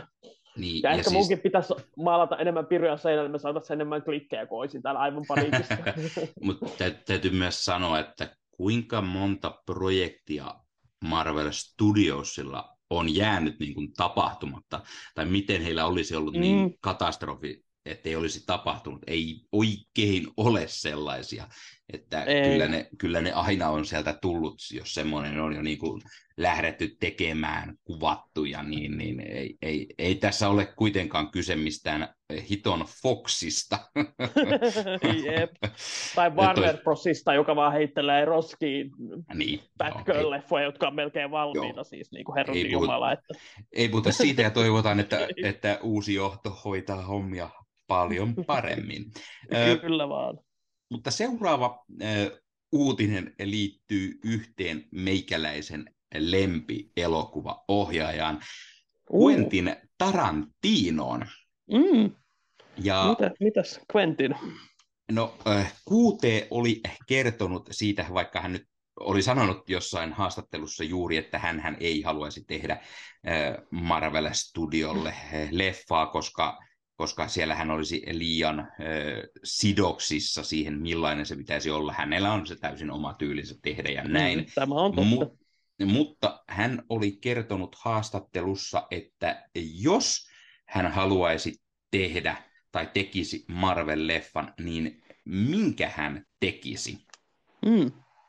Jos annettaisiin täysin vapaat kädet, niin mikä häntä kiinnostaisi? Mies kuitenkin tietää myös jotain Marveleista. Ja häntä kiinnostaisi tehdä äh, elokuvaa äh, Sergeant Fury and His Howling Commandos äh, sarjakuvasta. No.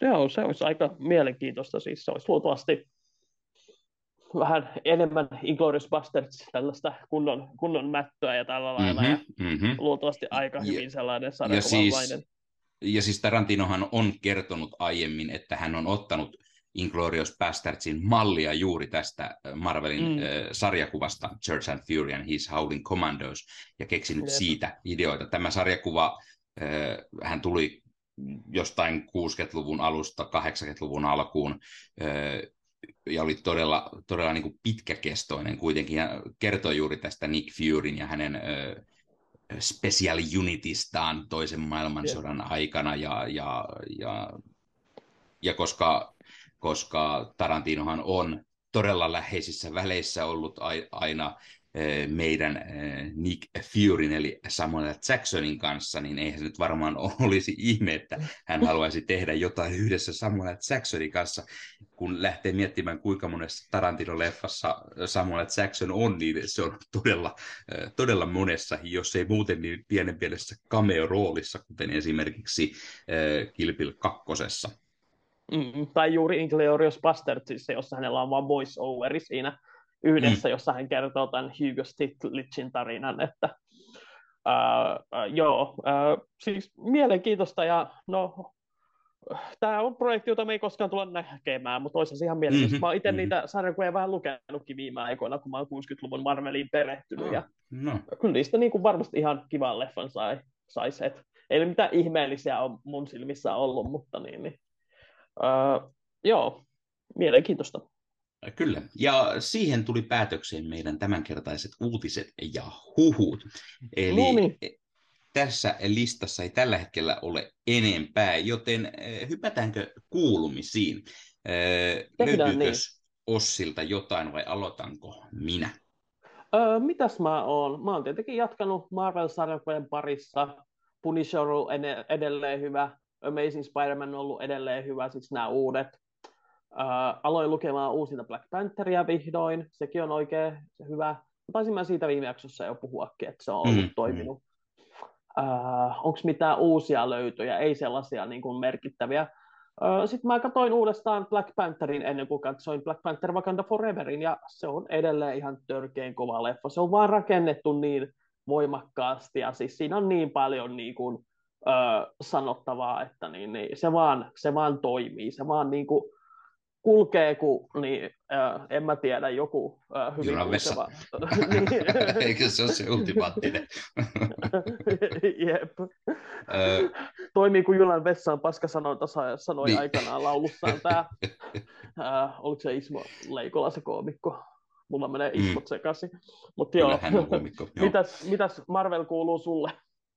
No siis täytyy heti sanoa, että meikäläinen teki syntiä, enkä katsonut sitä Black Panther ykköstä ennen Wakanda Foreveria, vaikka näin piti, mutta se jostain syystä ensin ei riittänyt niin kuin, mahtunut aikataulu ja sitten se vähän niin kuin unohtui. Joo sinänsä sääli. Meidänhän oli tarkoitus myös alun perin tehdä siitä jakso, mutta sekin, sekin, sekin ei tuntuu, ehtinyt ennen aika monta, tätä. monta, mistä meidän oli tarkoitus tehdä jakso, mutta ei ole aikataulu riittänyt. Ei, ei, mutta siis äh, meikäläisen Marvel-kuulumisi on paitsi se tietenkin, että kävin leffassa katsomassa tämän Wakanda Foreverin, niin äh, kuuntelin siis äänikirjan sen With Great Power, mikä kertoo. Spider-Manin Hollywood äh, ja, ja alku ainakin oli varsin lupaava, täytyy ehdottomasti lisää sitä. Sitten Disney Plusasta katselin tätä Director by Night oh, dokkaria, mikä, mikä kertoo siis Werewolf by Night tästä spesiaalin nimenomaan ohjaajasta, eli, yeah. eli Michael Giancinosta, joka moni tuntee siis ennen kaikkea säveltäjänä. Ja tämä hyvin mielenkiintoinen dokkari. Siinä hänen siis veljensä kuva, kuvaa häntä ja sitä, miten hänen ö, veljensä Michael siis pääsee sitten toteuttamaan unelmaansa ja vihdoin ohjaamaan, koska hän, hän halusi lapsesta asti ohjata. Hän, hän, hän mm. kuvasi aina junnuna kaiken. Heillä oli semmoinen vanha, vanha kahdeksan millinen kamera Ei. siellä jossain kotona, ja hän kuvasi aina ihan kaikkea, ja, ja veli, veli nauhoitti kaikkea. Hän, hänellä niin kuin veljellä oli miljoonia tai vanhoja C-kasetteja täynnä erinäköisiä keskusteluja vaan liittyen mihin sattuu. Ja, ja Michael tosiaan siis kuvasi kaiken näköisiä. He tekivät äh, keskenään tämmöisiä leffoja junnuina siellä ja erinäköisiä supersankaria, kung fu-leffoja ja mitä kaveriporukalla ja, ja, ja näin. Ja sieltä se syntyi se niin kuin rakkaus elokuvien tekemiseen, mutta sitten kun hän, hän niin kuin kävi samaan aikaan sitten koulus, koulua Juliardissa musiikkipuolta ja sitten hänen uransa vaan lähti siihen, että hän alkoi leffoja säveltämään.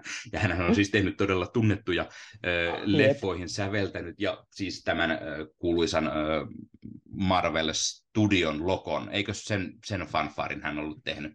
Vai Avengers-fanfaarin? Äh, Avengers-fanfaarin teki tuo Alan Silvestri, mutta olisiko Chikino no niin, eli, eli Chikino Joo. teki sitten vissiin Marvel Studion sen, Joo, sen alkupiisin, no se ellen väärin muista. Ja sitten, sitten u- uudempiin tuotoksiin oli myös siellä käynyt. Mutta siis tosiaan tämä dokkari kertoo siitä hänen hänen niin kuin, miten hän pääsee sitten vihdoin ohjaamaan. Ja sitten tietenkin käydään siellä uh, Werewolf by Nightin kuvauksissa ja siihen niin kuin tämmöinen behind the scenes materiaalia löytyy. Eli ihan siis semmoinen, mitä näitä muitakin näitä assembled uh, on ollut, mutta tämä kertoo sitten enemmän juuri siitä ohjaajasta enemmän, koska hänen veljensä siis on tehnyt tämän dokumentin tai hän siinä kuvaa koko ajan ja kertoo asioita Jep. myös ja haastattelee muun muassa heidän vanhempiaan. Joo, siis uh, mä näin jotain puhetta just siitä, että tämä olisi niinku paras Marvelin making of-dokumentti tähän mennessä, ja mulla on itsellä se vielä itse asiassa katsomatta, että niin, niin tämä kyllä oli hyvä muistutus mulle, koska toi kuulostaa tosi kivalta.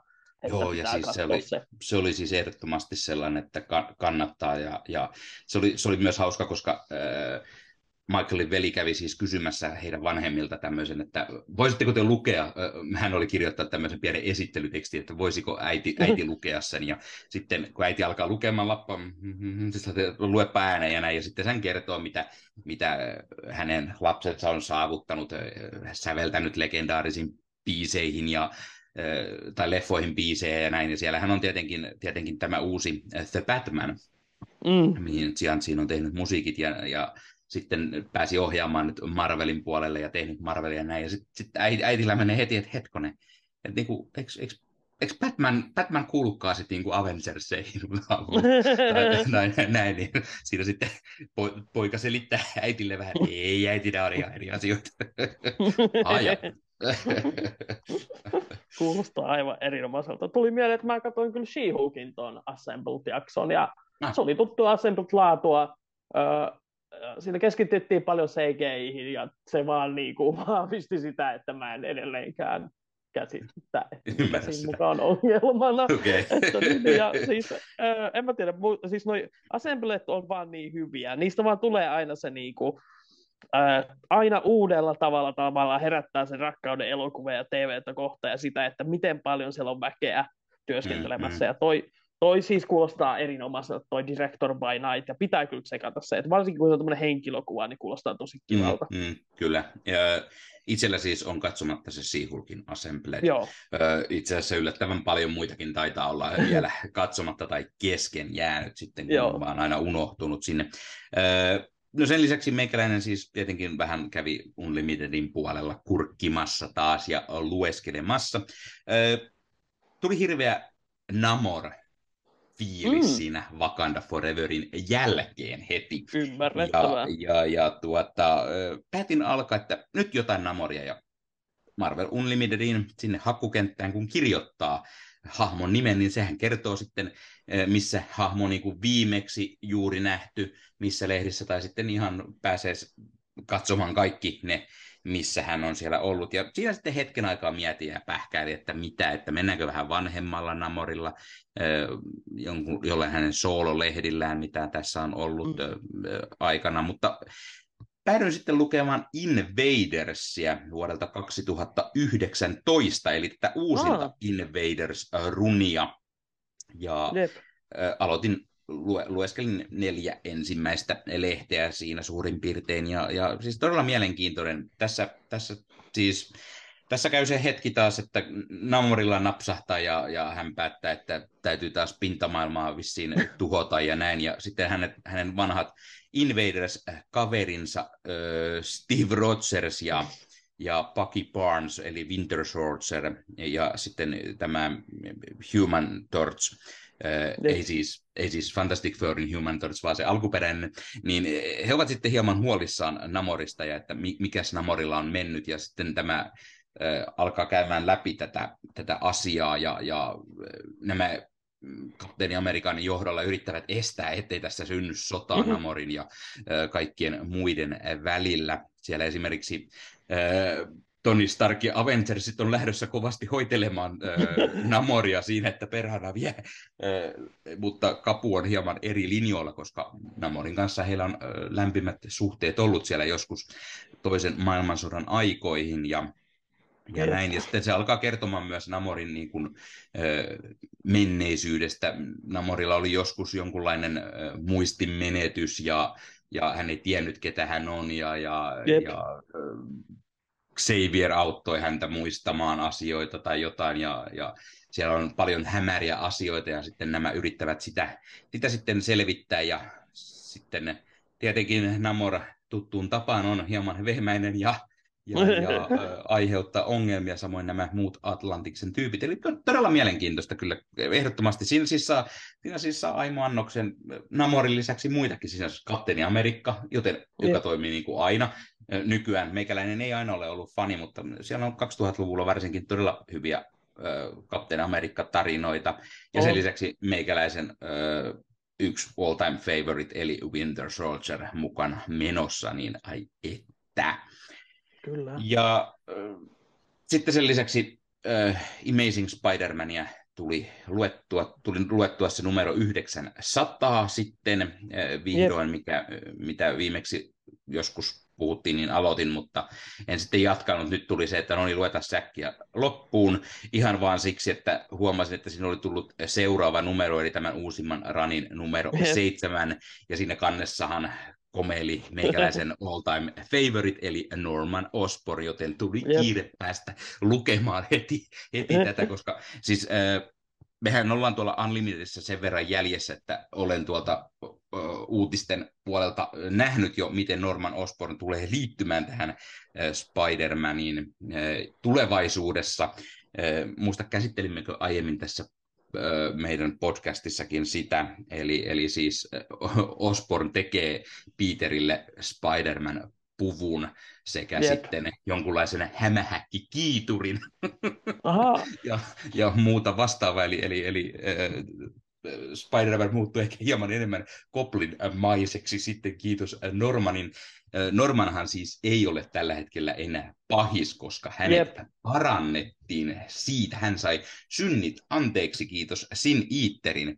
Niin tuota, hyvin hyvin mielenkiintoista, mutta koska kyseessä on aina Norman ja ei aina tiedä, niin aina kiinnostaa, aina kiinnostaa.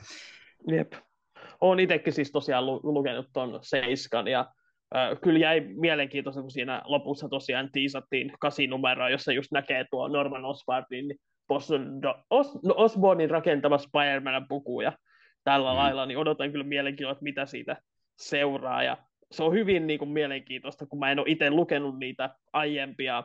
Ää, e, ää, pitää jossain vaiheessa varmasti palata takaisin siihen edelliseen raniin, mutta niin, niin, ää, tosi mielenkiintoista se tilanne, kun että siellä vaan Peter Parker, Norman Osborn niille huutaa ja tällä lailla, että mm, ihan mm. uusi dynamiikka, tosi mielenkiintoista on kyllä ollut.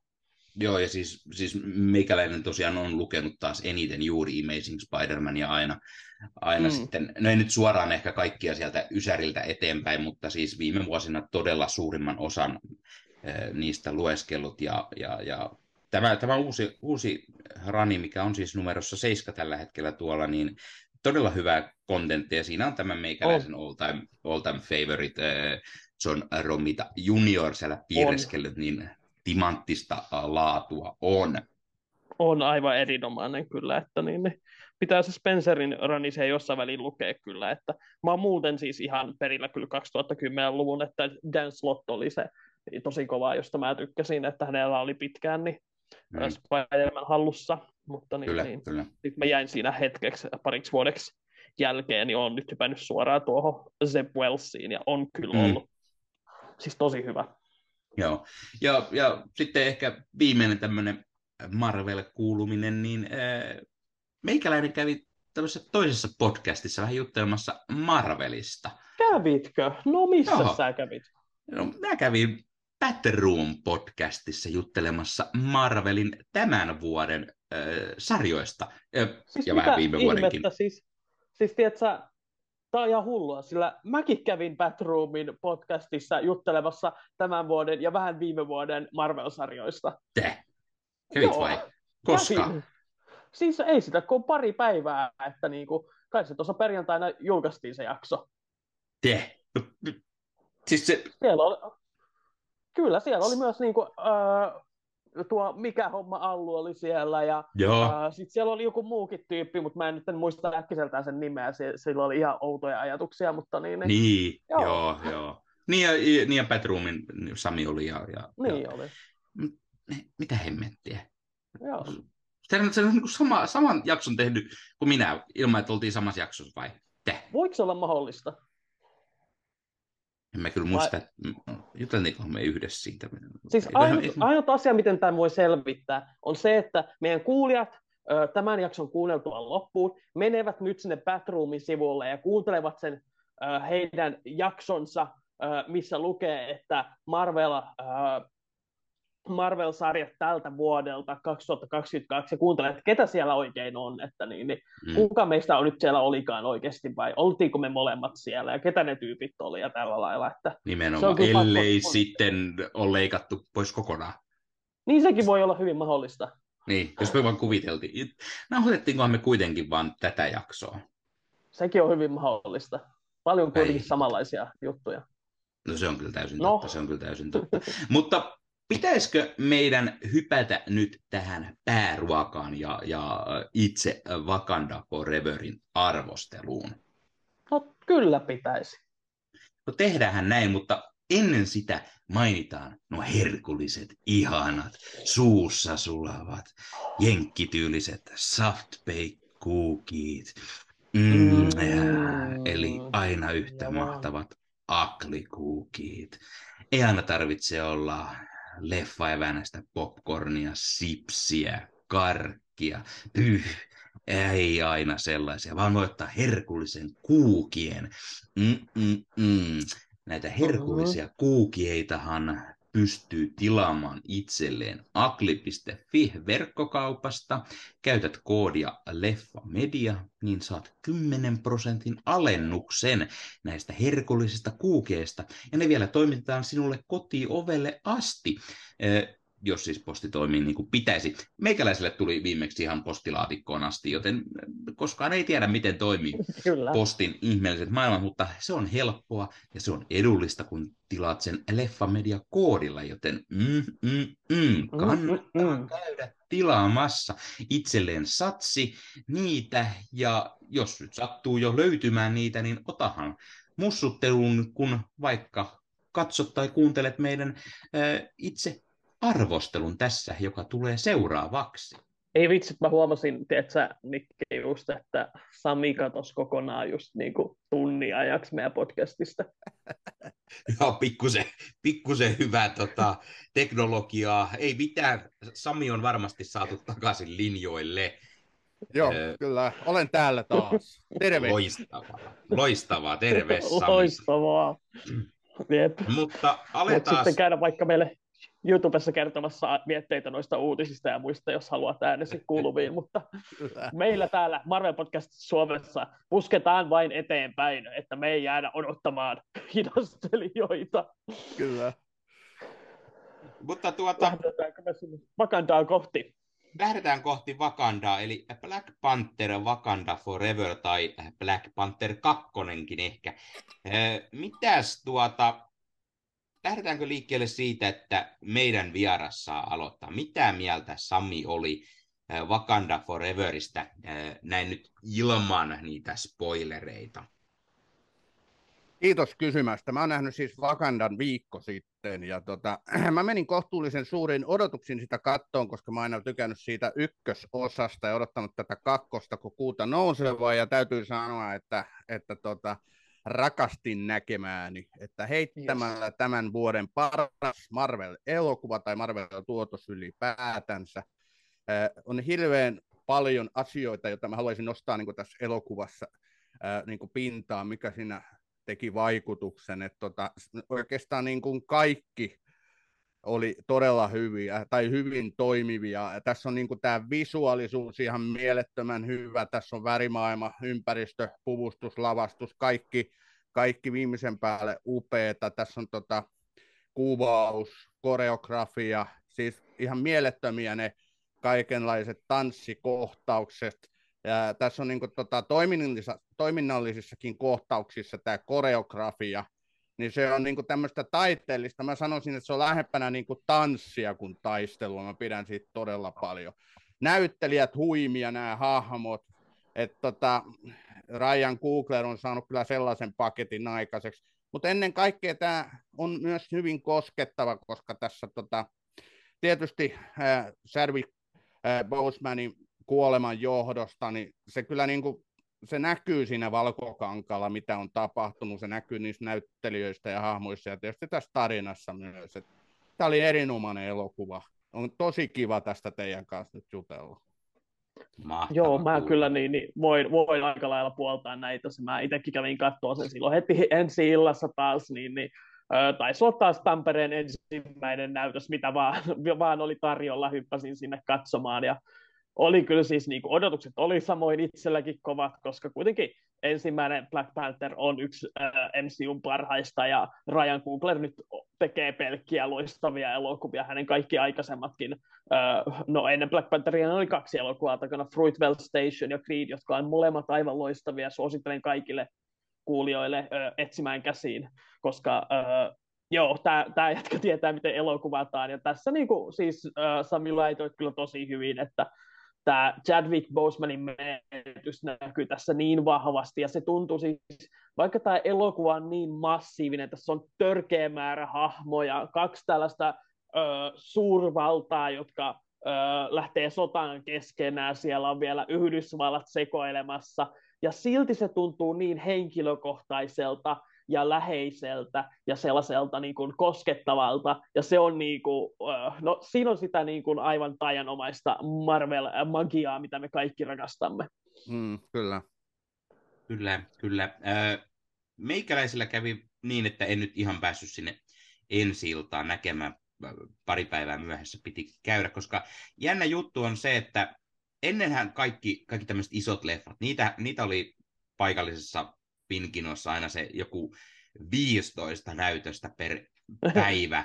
ja nyt, nyt, nyt niitä näytti olevan ensillassa se joku kaksi tai kolme. Ja kaikki mm. oli just huonoa aikaa, kun oli työvuoro siinä päällä ja sitten työvuorot oli just sellaiset, että ei jaksanut mennä enää leffaan mihinkään, jos se alkaa yhdeksän jälkeen, koska silloin se tarkoittaa, että se loppuu joskus keskiyön aikaa ja se on sitten liian myöhään, joten siinä sitten väsyneenä jouduin venyttämään sitä muutamalla päivällä ja sitten tosiaan pääsin katsomaan, katsomaan sen. Ja äh, tämä on semmoinen, että meikäläinenhän ei siis ole mikään siis järin suuri Black Panther 1 fani. Tai siis se on hyvä leffa, ei siinä, äh, mutta se ei ehkä kuulu itsellä sinne niin kuin MCUn parhaimmistoon. Äh, harmittaa sinänsä se, että munhan piti katsoa se uudestaan, se ykkönen, jotta muistaisin sen niin kuin paremmin ja mitä mieltä olen, mutta se, siihen ei ollut aikaa, jostain syystä se unohtui ja mentiin näin. Ja täällä on vähän sama homma. Siis mä oon sitä mieltä, että on hiton hyvä leffa, mutta ei silti välttämättä sinne niin kuin, äh, Marvelin parhaimmistoon. Mutta tässä on siis todella, todella loistavia asioita, useitakin, mutta mä en oikein tiedä, pari semmoista asiaa ehkä, mikä hieman, hieman häiritsee, äh, mutta sanotaan, että puhutaan niistä ehkä sit enemmän siellä spoileriosiossa, koska ne on vähän semmoisia spoileriasioita ehkä, mitkä hieman sitten häiritsi, e, ettei tämä ehkä nouse sinne niin kuin loistavuuteen asti. Mm. No se on ihan ah. hyvä, että saadaan vähän niin tällaista erilaisuutta. Joo, Sami, jatka vaan. Niin, mä halusin tuohon tarttua, kun Nikke kertoi, että milloin oli mennyt elokuviin. Mulla kävi sitten taas niin hyvin, että isänpäivänä vielä pääsin meidän nuoriso-osaston kanssa sitä katsoa, että se oli ihan täydellinen isänpäivä. Ja, tota, no varmasti. Yhdessä lasten kanssa, että, että tota, sikälikin jäi niin kuin tosi hyvä fiilis. Ja vielä kerran, tai vielä niin kuin lisää, että se oli, se oli siis 3D-näytös Aisens teatterissa. Mm. Mä en ole 3Dtä siis vuosiin nyt, mä en muista mikä, milloin viimeksi, mutta mutta se toimi mm. niin siitäkin kulmasta todella hyvin. Että tota, ja, ja. Tuli aika lähelle ne kohtaukset 3D-vaikutuksen ansiosta. Joo, no, mulla me... oli ihan sama, että niin, niin viimeksi 3D, minkä on nähnyt, taisi olla toi Spider-Man Far From Home, josta on niin kuin jo muutama vuosi, että ne 3D oikein lopulta taisi niin kuin kuolla tuossa hetkeksi, ja nyt te Avatarin toimesta ovat punkemassa takaisin, ja se kyllä näytti ihan hyvältä, niin, niin mikä on siis mulla aina 3D-leffoissa se, että aluksi se on niin kuin tosi fantastissa, ja sitten mä unohan sen olemassaolon, joka on tietenkin ehkä osittain siinä vähän tarkoituskin, että saa tavallaan, niin kuin se auttaa siihen immersioon, että sä unohat kaiken, mitä ympärillä tapahtuu. Ja, mm-hmm. öö, tämä on kyllä semmoinen, että niin, niin öö, mitäs tässä nyt sanoa ilman spoilereita vielä etukäteen, mitä ei olisi vielä Sami tuossa sanonut, mutta siis niin kuin, joo, koreografiat oli aivan loistavat. Mä olin vähän liian öö, mä olin neljännessä rivissä isossa salissa, niin mä olisin ehkä vähän äh, nauttinut koreografista paremmin, jos mä olisin ollut kaukana. että se oli tällainen niin kuin, oma, oma virhe siinä. Mutta siis Ryan Coogler on aina niin kuin, osannut toimintaa kuvata ja äh, varsinkin niin kuin se, miten hän liikuttaa kameraa, on jotenkin niin kuin, todella intensiivistä ja se kamera niin kuin, tuntuu oikein omalta tavallaan taistelijalta siellä äh, taistelun ti, tiimellyksessä, kun se siellä liikkuu, ja otetaan tällaisia suht laajoja ottoja, joissa se pääsee oikeasti ne näyttelijät ja stuntti-ihmiset niin kuin oikeasti näyttämään niitä taitojaan. Ja siis se, mitä tässä niin kuin esim. tehtiin keihäillä, oli niin kuin aivan, niin kuin sä Sami sanoit, niin kuin tanssia, että se oli aivan mm. huikeaa, miten pystyy niin kuin sellaisella aseella tekemään sellaisia temppuja, se vaan niin kuin häikäisi. Kyllä. Ää, mm-hmm. Ja siis niin kuin, sitten just tolleen niin kuin, äh, tosiaan puvustus ja musiikki, äh, ensimmäisestä Black Pantheristaan aikanaan niin Ludwig Göransson sai musiikista ja Ruth E. Garter sai näistä puvuista, molemmat saivat Oscarin ja se kyllä se laatu myös jatkoi tässä mm. elokuvassa, mm. että niin, se oli niin immersiivinen, että se uh, Wakanda aina tuntuu niin todelliselta, kun sinne pääsee, että vaikka se on niin tämmöinen futuristinen ja fantastinen maailma, niin silti ne kaikki niin kuin se kulttuuri, mitä Ruth Carter ammentaa sinne pukuihin ja kaikkiin. Tässä on alusta se huikea hautajaiskohtaus, joka siis niin kuin on aivan, aivan niin kuin häikäisevä, että miltä kaikkea sieltä löytyy. Ja sitten vielä tietenkin tässä niin, niin ei ole spoileri sanoa, että tässä tosiaan päästään tuonne Talokanin maailmaan, eli öö, Namorin öö, kotimaahan veden alle, ja siellä sitten taas haetaan öö, tällaisesta maija-kulttuurista ja muista tällaisista öö, Väli- ja Etelä-Amerikan öö, alkuperäiskansoista, ja sekin on jälleen kerran niin kuin, todella rikastuttaa ja tuo siihen fantasiaan sellaista historiallista tuntuva, jota mä Kyllä. todella, todella arvostan. Ja siis äh, mulla on koko viikon ollut sellainen hinku, että mun pitää päästä katsoa tämä uudestaan, mutta mä oon ollut niin kiireinen muissa asioissa, että en ole kerennyt, että silloin vähän se niin, mitä leffa kun kestää mainosten kanssa sen kolme tuntia, niin vähän se vaikeus, että milloin ihmeessä sen kerkee katsoa uusiksi teattereissa, mm. mutta kyllä se pitää nähdä. Mm.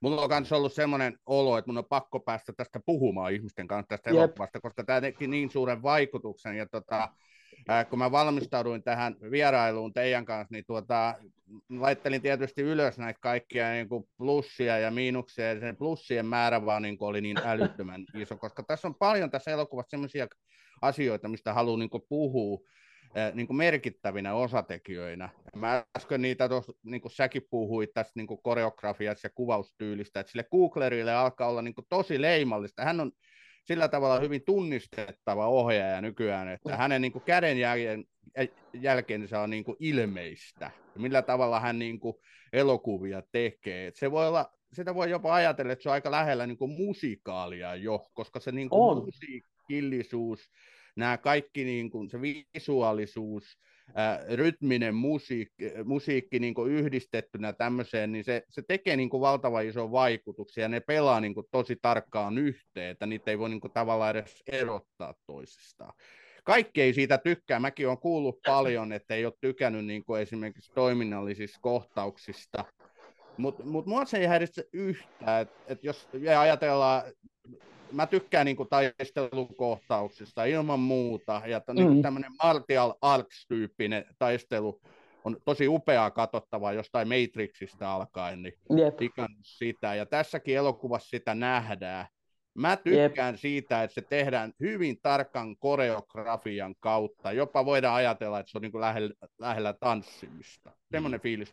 Kyllä, Kyllä siis mä voin allekirjoittaa tuon kaiken ehdottomasti, koska siis se on nimenomaan sitä. Mä usein, niin kun joku sanoo, että ei tykkää action-leffoista, niin mä yleensä just sanon, että se on niin kuin tanssia, että se on huippuun koreografioitu, ja jos se on oikein kuvattu, niin sä myös nautit siitä, koska se on niin kuin, mennään vähän kauemmas ja näytetään se liike ja se työ, ja siis niin kuin, uh, se on mun mielestä niin kuin joskus äh, tosi rasittavaa jossain niin kuin toimintaelokuvissa, jossa heilutaan kameraa ihan liikaa ja se leikataan tosi paljon. Siinä on se yksi kuuluisa tällainen niin, niin, klippi jostain, no Quantum of Solace on yksi esimerkki, ja sitten jostain Taken-leffasta oli esimerkki, jossa niin kuin Liam Neeson hyppää ton aidan yli, ja siinä on 15 leikkausta siinä, että se saadaan sinne aidan toiselle puolelle, koska mm. no, siinä okei okay, se, että niin hän on vanha mies, hän ei siihen oikeasti itse pysty, mutta niin, niin Uh, joo, siis tässä niin osataan, uh, Ryan Coogler hallitsee sen, että milloin leikataan, ja uh, Marvelilla yleensäkin on toi niin kuin niiden uh, toi, toisen osaston uh, ohjaajat, jotka yleensä vastaa toiminnasta, niin, niin on, on ollut erinomaisia, ja tässäkin siihen on ehdottomasti panostettu, ja mm. uh, tuo just niin kuin, mitä sä viittasit, tuo niin kuin äänimaailman ja visuaalisen se yhdistelmä, ja se, että niin kuin meillä kaikilla kun me nähdään tämä elokuva, meillä on niin vahva semmoinen tunne siitä, että mitä on Wakanda, tämmöinen mm. maa, jota ei ole olemassa, ja silti me niinku tiedetään, että mil, mil, miltä Wakanda kuulostaa, ja millaista siellä on, ja miltä siellä ihmiset näyttää, ja miten ne puhuu, ja kaikki tämä niinku on niin eläväistä. Mm. Ja tota, tämä kulttuurinäkökulma, niin tämä on valtavan suuri osa tätä, tätä tota elokuvaa, niin kuin se oli ensimmäistäkin Black Pantheria, ja, ja niin kuin mä olen sanonut omassa podcastissa teidänkin kanssa, niin mä, mä tykkään todella siitä tyylistä, että Marvelin on tuotu nyt vähemmistöjä, on tuotu niin kuin näitä niin kuin tota, kulttuureja, mu, muitakin kuin tätä perusjenkkiläistä valkoista Amerikkaa. On tuo, tässäkin elokuvassa niin kuin se Afrikan afrikkalaisuus on hirveän suuressa roolissa, kyllä, loistavaa. Jep. Ja sitten taas tuotiin tätä niin kuin Keski-Amerikan ja, ja Amerikan alkuperäisväestö niin kuin kautta sitä toista kulttuuria vielä samaan elokuvaan. Ja, ja siitäkin niin kuin nostan tuolle Kuglerille todella hattua, että hän osaa niin kuin sen tehdä. Että kyllä niin kuin upeata, upeata katsottavaa. Ehdottomasti. Kyllä, kyllä.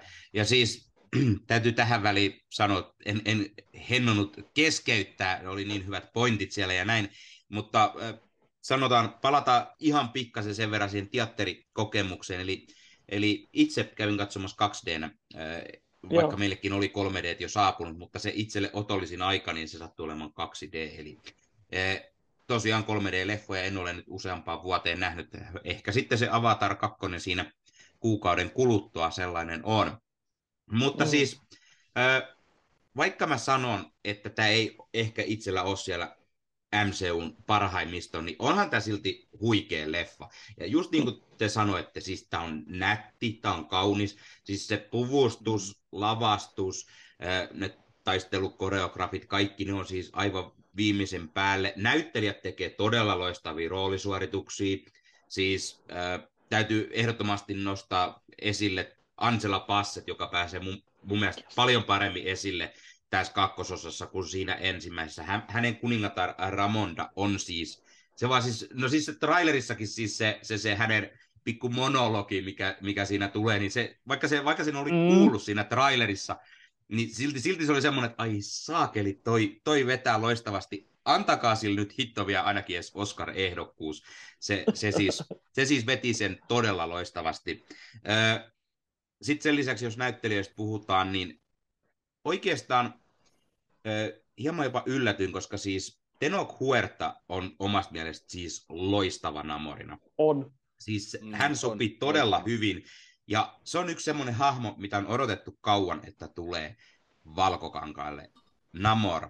Ja nyt kun se saatiin, äh, hieman erilaiseksi tietenkin tehty kuin sarjakuvissa, äh, mutta siis on ollut pieni jännitys se, että miten se onnistuu, koska Namor on siitä semmoinen, niin kuin, se on semmoinen oikein niin kuin mielenkiintoinen hahmo sieltä sarjakuvista, koska se on niin kuin, pahis, mutta sitten se on myös aina välillä hyvin. Se kuuluu Avengerseihin, se kuuluu X-Meneihin ja, ja sit se on kuitenkin aina vähän kaikkia vastaan myös ja tuommoinen pieni hal, äh, diktaattori siellä äh, meren alla ja näin, niin miten, miten se toimii, mutta Teno Huerta teki mun mielestä todella loistavaa roolityötä ja sen lisäksi mun mielestä todella loistava idea, että tästä Namorista ja näistä hänen ihmisistä talokanesta, ei siis atlantislaisia, Joo. vaan talokanesta, niin mun mielestä oli tosi hy- hienoa, että se olisi äh, niin kuin sidottu just niin kuin tämmöttiin äh, Maija, Azteekki-kulttuuri mm. ja, ja sitä kautta niin kuin tämmöinen just tämmöinen väliamerikkalainen,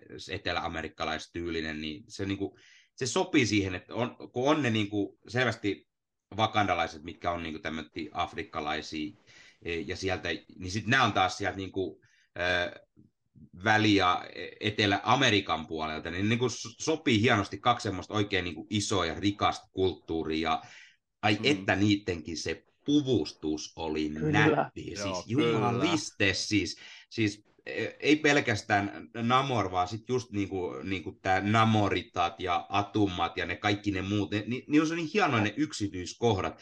Ja sitten tietenkin kun päästään käymään vähän siellä, siellä heidän kotimestoillakin ja näin, niin ai hitto miten tyylikkäästi tehty. Ja kuten tietysti te sanoitte, niin nostetaan vielä esille hieman ne taistelukohtaukset. Siis tässä leffas on todella ne tyylikkäitä, varsinkin siellä lopussa, kun, kun tulee tämmöinen hieman isompi lopputaistelun niin sanotusti, niin siellä on niin nätisti tehty se semmoinen koreografia mm. ja, ja, ja niin kuin siellä on yhtä sun toista. Ja just semmoinen ehkä iso leffa, että siellä tapahtuu myös niin paljon, että se, se melkein pitää niin kuin nähdä uudestaan, että sä tiedät, mitä kaikkea siinä lopulta siinä taistelukohtauksessa tapahtuu. Öö, mm. Joo. Olikohan Mä vielä muuta? saman tien, tien tuohon, niin, niin Namorista jatkaa, että niin kuin se, että miten hänet on käännetty tähän, niin siinä on tosiaan tämä mielenkiintoinen haaste, että sarjakuissa hän on just vähän semmoinen niin kuin, mulkku, ja sitten se on tämmöinen niin kuin, ukkeli, joka heiluu siellä uimaboksereissa ympäriinsä, ja miten, niin kuin, miten niin kuin, nerokasta että tällainen hahmo, jolla ei ole melkein ollenkaan vaatteita, ja silti se saadaan upotettua siihen kulttuuriin. Siellä on ne upeat riipukset lävistyksiä nenissä, korvissa, ja siis se on niin mm. niin vaikuttava, ja siis niin kuin, kuten sanottu, Teno Kuerta Meija, hänellä tosiaan oli uh, kaksi sukunimeä oli listattu siihen uh, lopputeksteissä. Lopputeksteihin. Mm, uh, niin, niin, sen takia uh, Huerta Meija itse sanon, mutta niin, niin uh, te, vetää tosiaan loistavasti just se, että niin kuin hän saa ne Namorin kaikki puolet, että siellä on se niin, niin, tätä pinna, pinnan maailmaa vihaava sellainen raivoinen uh, soturi. Sitten siellä on myös se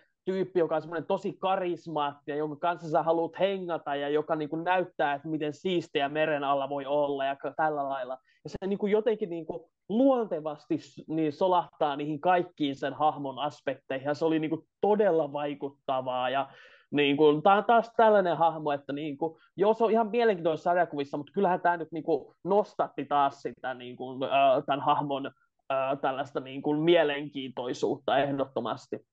Mä oon samaa mieltä. Siis mulle Namor on jäänyt sarjakuvissa aika etäiseksi. Mä en tiedä, kuinka suuri rooli hän on niin kuin nykyään on, mutta mm-hmm. silloin kasarilla ei ollut kovin iso. Hän oli semmoinen pirullinen tyyppi. Hänestä ei niin kuin ottanut aina selvää, että onko hän niin kuin hyvisten vai pahisten puolella, niin kuin se, tai te sanoittekin. Ja tota, kyllä tämä, niin kuin tämä Huertan roolisuoritus oli ihan maaginen, että mistä tämmöinen jätkä on yhtäkkiä löydetty, niin kuin, tekee niin kuin näin väkevän esiintymisen, että että niin kuin joka kohtaus, missä hän oli mukana, niin hän niin kuin tota, sai katsojat saman tien niin kuin pauloihinsa.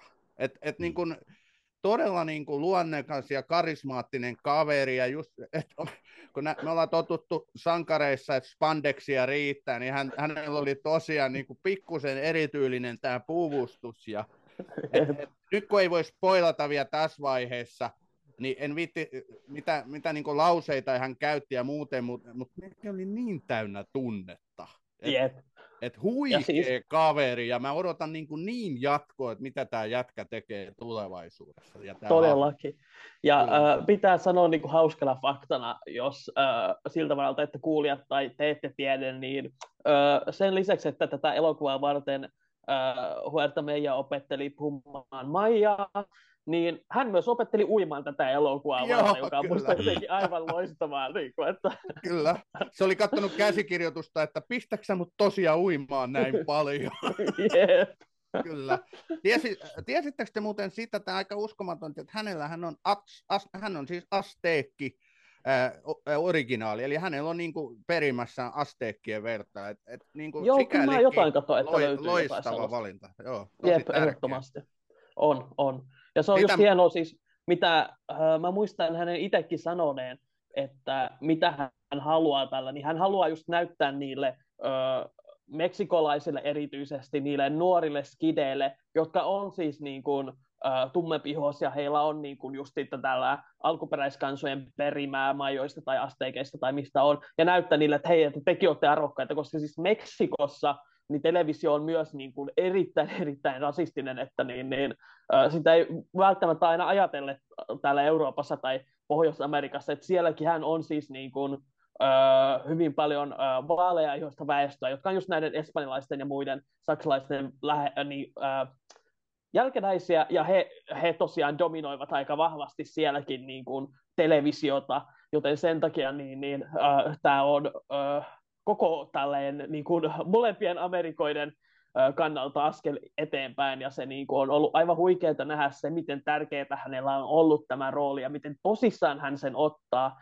ja kaikki myös niin kuin vaikka näillä äh, Attuman ja tämän äh, Namoran näyttelijöillä on pienemmät roolit, nekin niin uppoutuu niihin, ja se on jotenkin niin kuin, kun he ovat siinä ruudulla, niin ne ottaa kaiken irti siitä ruutuajasta, mitä heillä on, ja siitä tulee niin, niin kuin, äh, immersiivistä, ja sä vaan niin kuin niihin hahmoihin, ja susta tuntuu, että sä tiedät niistä paljon enemmän kuin sä tiedät, koska joka ikinen tämän elokuvan näyttelijä ottaa tämän niin tosissaan, ja menee siihen materiaaliin niin täysillä sisään. Ja siis varsinkin siis Angela Bassett tosiaan, niin kuin Nike sanoitkin, niin oli yksi ö, näistä korkeista, mutta just sen lisäksi niin kuin Teno Kuerta Meija ja sitten myös tämä Letitia Bright, Shuria esittävä nainen, niin, joka melko lailla kannattelee melkein koko elokuvaa ja pystyisi siihen, jos haluaisi, niin kuin aivan huikeita. Sen, Kyllä, sen lisäksi... mä kehu, Saanko mä kehun näitä muitakin tosiaan, siis Lupita Jongo on mulle yeah. niin kuin yksi, mun mielestä yksi parhaita naisnäyttelijöitä tällä hetkellä, on. mitä maailmassa on tarjolla. Et hän on niin kuin, mä olen hänen valtava fani. Hänessä on joku semmoinen kumma magia, että aina kun hän tulee ruutuun, niin hän vie niin kuin meikäläisen kyllä mennessä ihan täysin. Että jokainen kohtaus on niin kuin todella vangitseva ja erittäin niin kuin lahjakas näyttelijä kaikissa rooleissa, mitä on ollut. Ja sitten tykkäsin myöskin tästä Letitia Wrightin niin kuin, tota, surista kyllä tosi paljon, ja tässä ei niin kuin, heikkoja näyttelijöitä tai hahmoja tässä elokuvassa olekaan, että joku Danai Gurira on ollut sieltä Mison, eli tota, Walking Deadin ajoista jo yksi, yksi niin kuin, parhaita, että tota, tämä oli mm. kyllä semmoista näyttelijöiden ilotulitusta tämä elokuva. Ja joo, siis meinasin itsekin sanoa, että siis Danai Kurira, itse tiedän heti Walking Deadistä myös, niin hänen okojensa oli taas, taas kyllä todella hyvä, hyvä tässä, mutta sen lisäksi täytyy, täytyy mainita Winston Dukein Empaku. Siis se, se, vaan, se vaan toimi, toimi todella hyvin tässä, tässä kakkososassa myös, ja, ja niin kuin, hän, hän sai myös hyviä, hyviä kohtauksia ja, ja vahvaa, vahva karisma näyttelijä kyllä ehdottomasti. Joo, Kyllä. ja siis hänenkin päästiin vähän niin kuin syvemmälle siis, niin, siis hänelle tehtiin niin kuin sadekuvaversioon verrattuna niin ihmeitä jo siinä ensimmäisessä elokuvassa, nyt vielä enemmän niin kuin hänen mm. roolinsa. Hänelläkään ei niin kuin mahdottomasti ole sitä ruutuaikaa, mutta siis niin kuin siellä tulee jotain oikeasti tosi syvällisiä ja tärkeitä juttuja hänen hahmostaan, ja, mm. Mm. Ää, mutta en niin kuin näitä vielä tässä sano, koska ne liittyy niin vahvasti spoilereihin.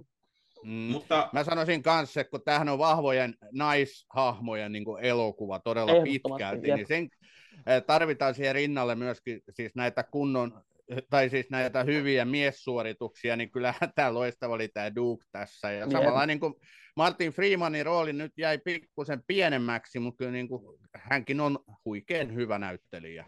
Kyllä on, ehdottomasti, on. ehdottomasti. Mutta tota, hypätäänkö pikkuhiljaa sinne spoilereiden puolelle?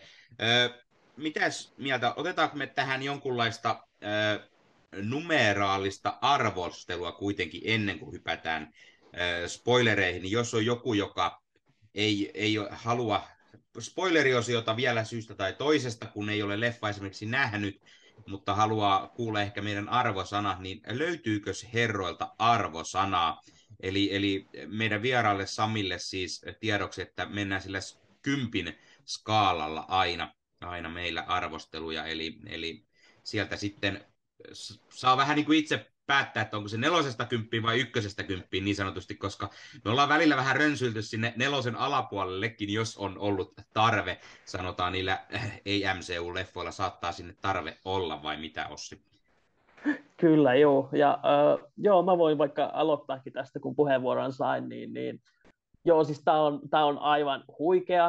Äh, siis mun ainoat ongelmat on se, että siellä on ehkä pari tällaisen sivuhahmon äh, hahmon karta, jotka ei ihan niin kuin sieltä tuntuu, että vähän ehkä jäi välistä pois jotain. Ja sitten siinä oli 3D-näytöksessä musta välillä tuntui, että oli vähän liian niin kuin, heikko valaistus, mutta siitä kun mä en ole varma, että johtuuko se siitä, että se oli just 3D ja 3D joskus vähän valaistuksen kanssa sökkii, mm. uh, niin, niin mutta sama aikaan tuntuu, niin kuin, että en mä hirveän paljon sitä voi ottaa pois, niin uh, sanotaan, että vahva ysipuoli. Tekee Joo. mieli sanoa kympin miinus, mutta katsotaan sitten, kun mä näen se uudestaan. no tämähän ei tietenkään meidän kuulijoille tullut varmasti yllätyksenä, että Ossilla se on aika lailla ysi puolella arvosana. Itse uumoilin ainakin, että sieltä semmoinen tulee. No mutta miten sitten meidän vieras Sami?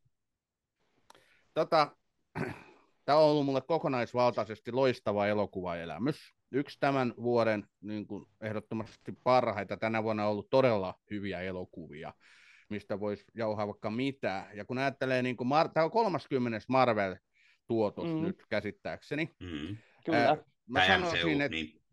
niin, kyllä, MCU, kyllä. Niin, tota, ehkä niin kuin viiden parhaan joukkoon kuuluu. Mm. Mä annan tälle myöskin sen ysipuolen. että täydellinen tämä ei ole. Tässä, tässä on niin pieniä sellaisia juttuja, mikä laskee sieltä kympistä sitä arvosanaa, mutta tämä on loistava elokuva ja ysipuolikkaan annan minäkin. No niin, no niin. Tämä on, tämä on hyvin yksimielistä selvästi. Eli sitten meikäläinen on se hieman eri kannoilla. Se on asia kuitenkin, mitä mä olen miettinyt tässä nyt sen viikon verran siitä, kun mä kävin ensilasia. Ja tämä on oikeasti vaikea, koska siis tässä on joitain asioita, mitkä hieman ehkä häiritsee, mutta samalla, samalla tämä on todella, todella hyvä leffa. Niin, niin on niin tosi vaikea sanoa, että mikä se, jos sille numero antaa, että mikä se, se olisi sit se e, lopullinen arvosana, tai no lopullinen lopullinen tällä kertaa, koska mielethän muuttuu, eli se voi seuraavalla katselukerralla olla jotain aivan muuta. Mutta, mutta yltääkö se silti,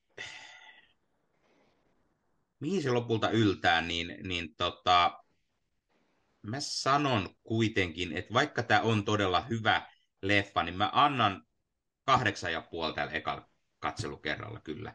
Et siellä, siellä on ne muutama semmoinen asia, miksi mä en ehkä anna sille sinne ysiin asti, mutta me puhutaan niistä tuota pikaa, kun lähdetään sinne spoileririntamalle ja, ja sitten katsotaan, että käykö taas niin, että Ossi selittää mulle, minkä takia mä olen väärässä ja sitten sit mä niin sanotusti alan harmittelemaan, että saakeli mä taas, taas eri linjoilla ja sitten lopulta, lopulta Ossi puhuu niin fiksusti, että mä olen taas kuitenkin sitä mieltä, että hitto, on pakko nähdä uudestaan, että ole, olenko mä nyt taas antanut liian vähän, mutta kahdeksan ja puoli on nyt tällä hetkellä se meikäläisen mielipide.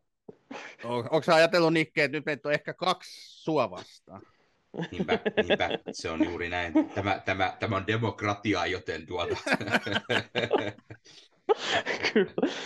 Mä kyllä pakko sanoa, että mä nyt en tiedä, että jos niinku meistä 209 puolella, niin käytetään 8 puolella, niin että onko se sellainen, joka takia kannattaa sottaan lähteä, mutta niin, niin.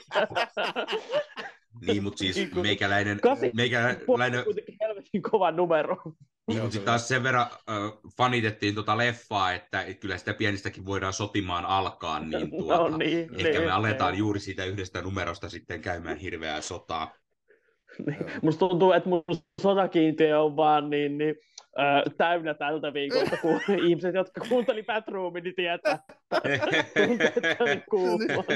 Mähän laitoin siihen, siihen jaksokuvaukseen, että, että erimielisyys on kaunista. Mä laitoin sen latinaksi.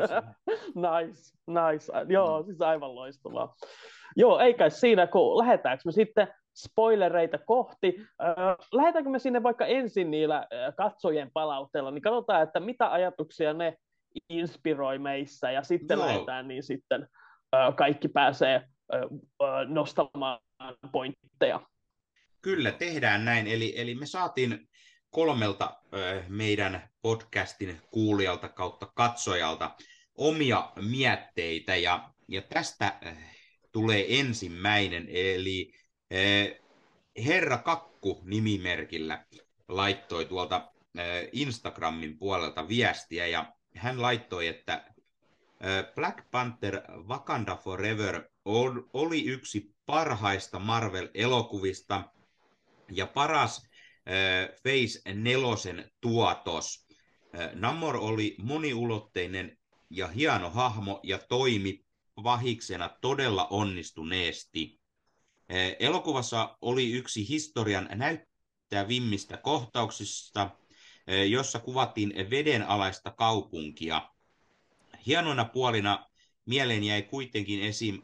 Ironheart, joka tyyliltään muihin hahmoihin verrattuna oli vähän ihmeellinen lisä. Huonoina puolina.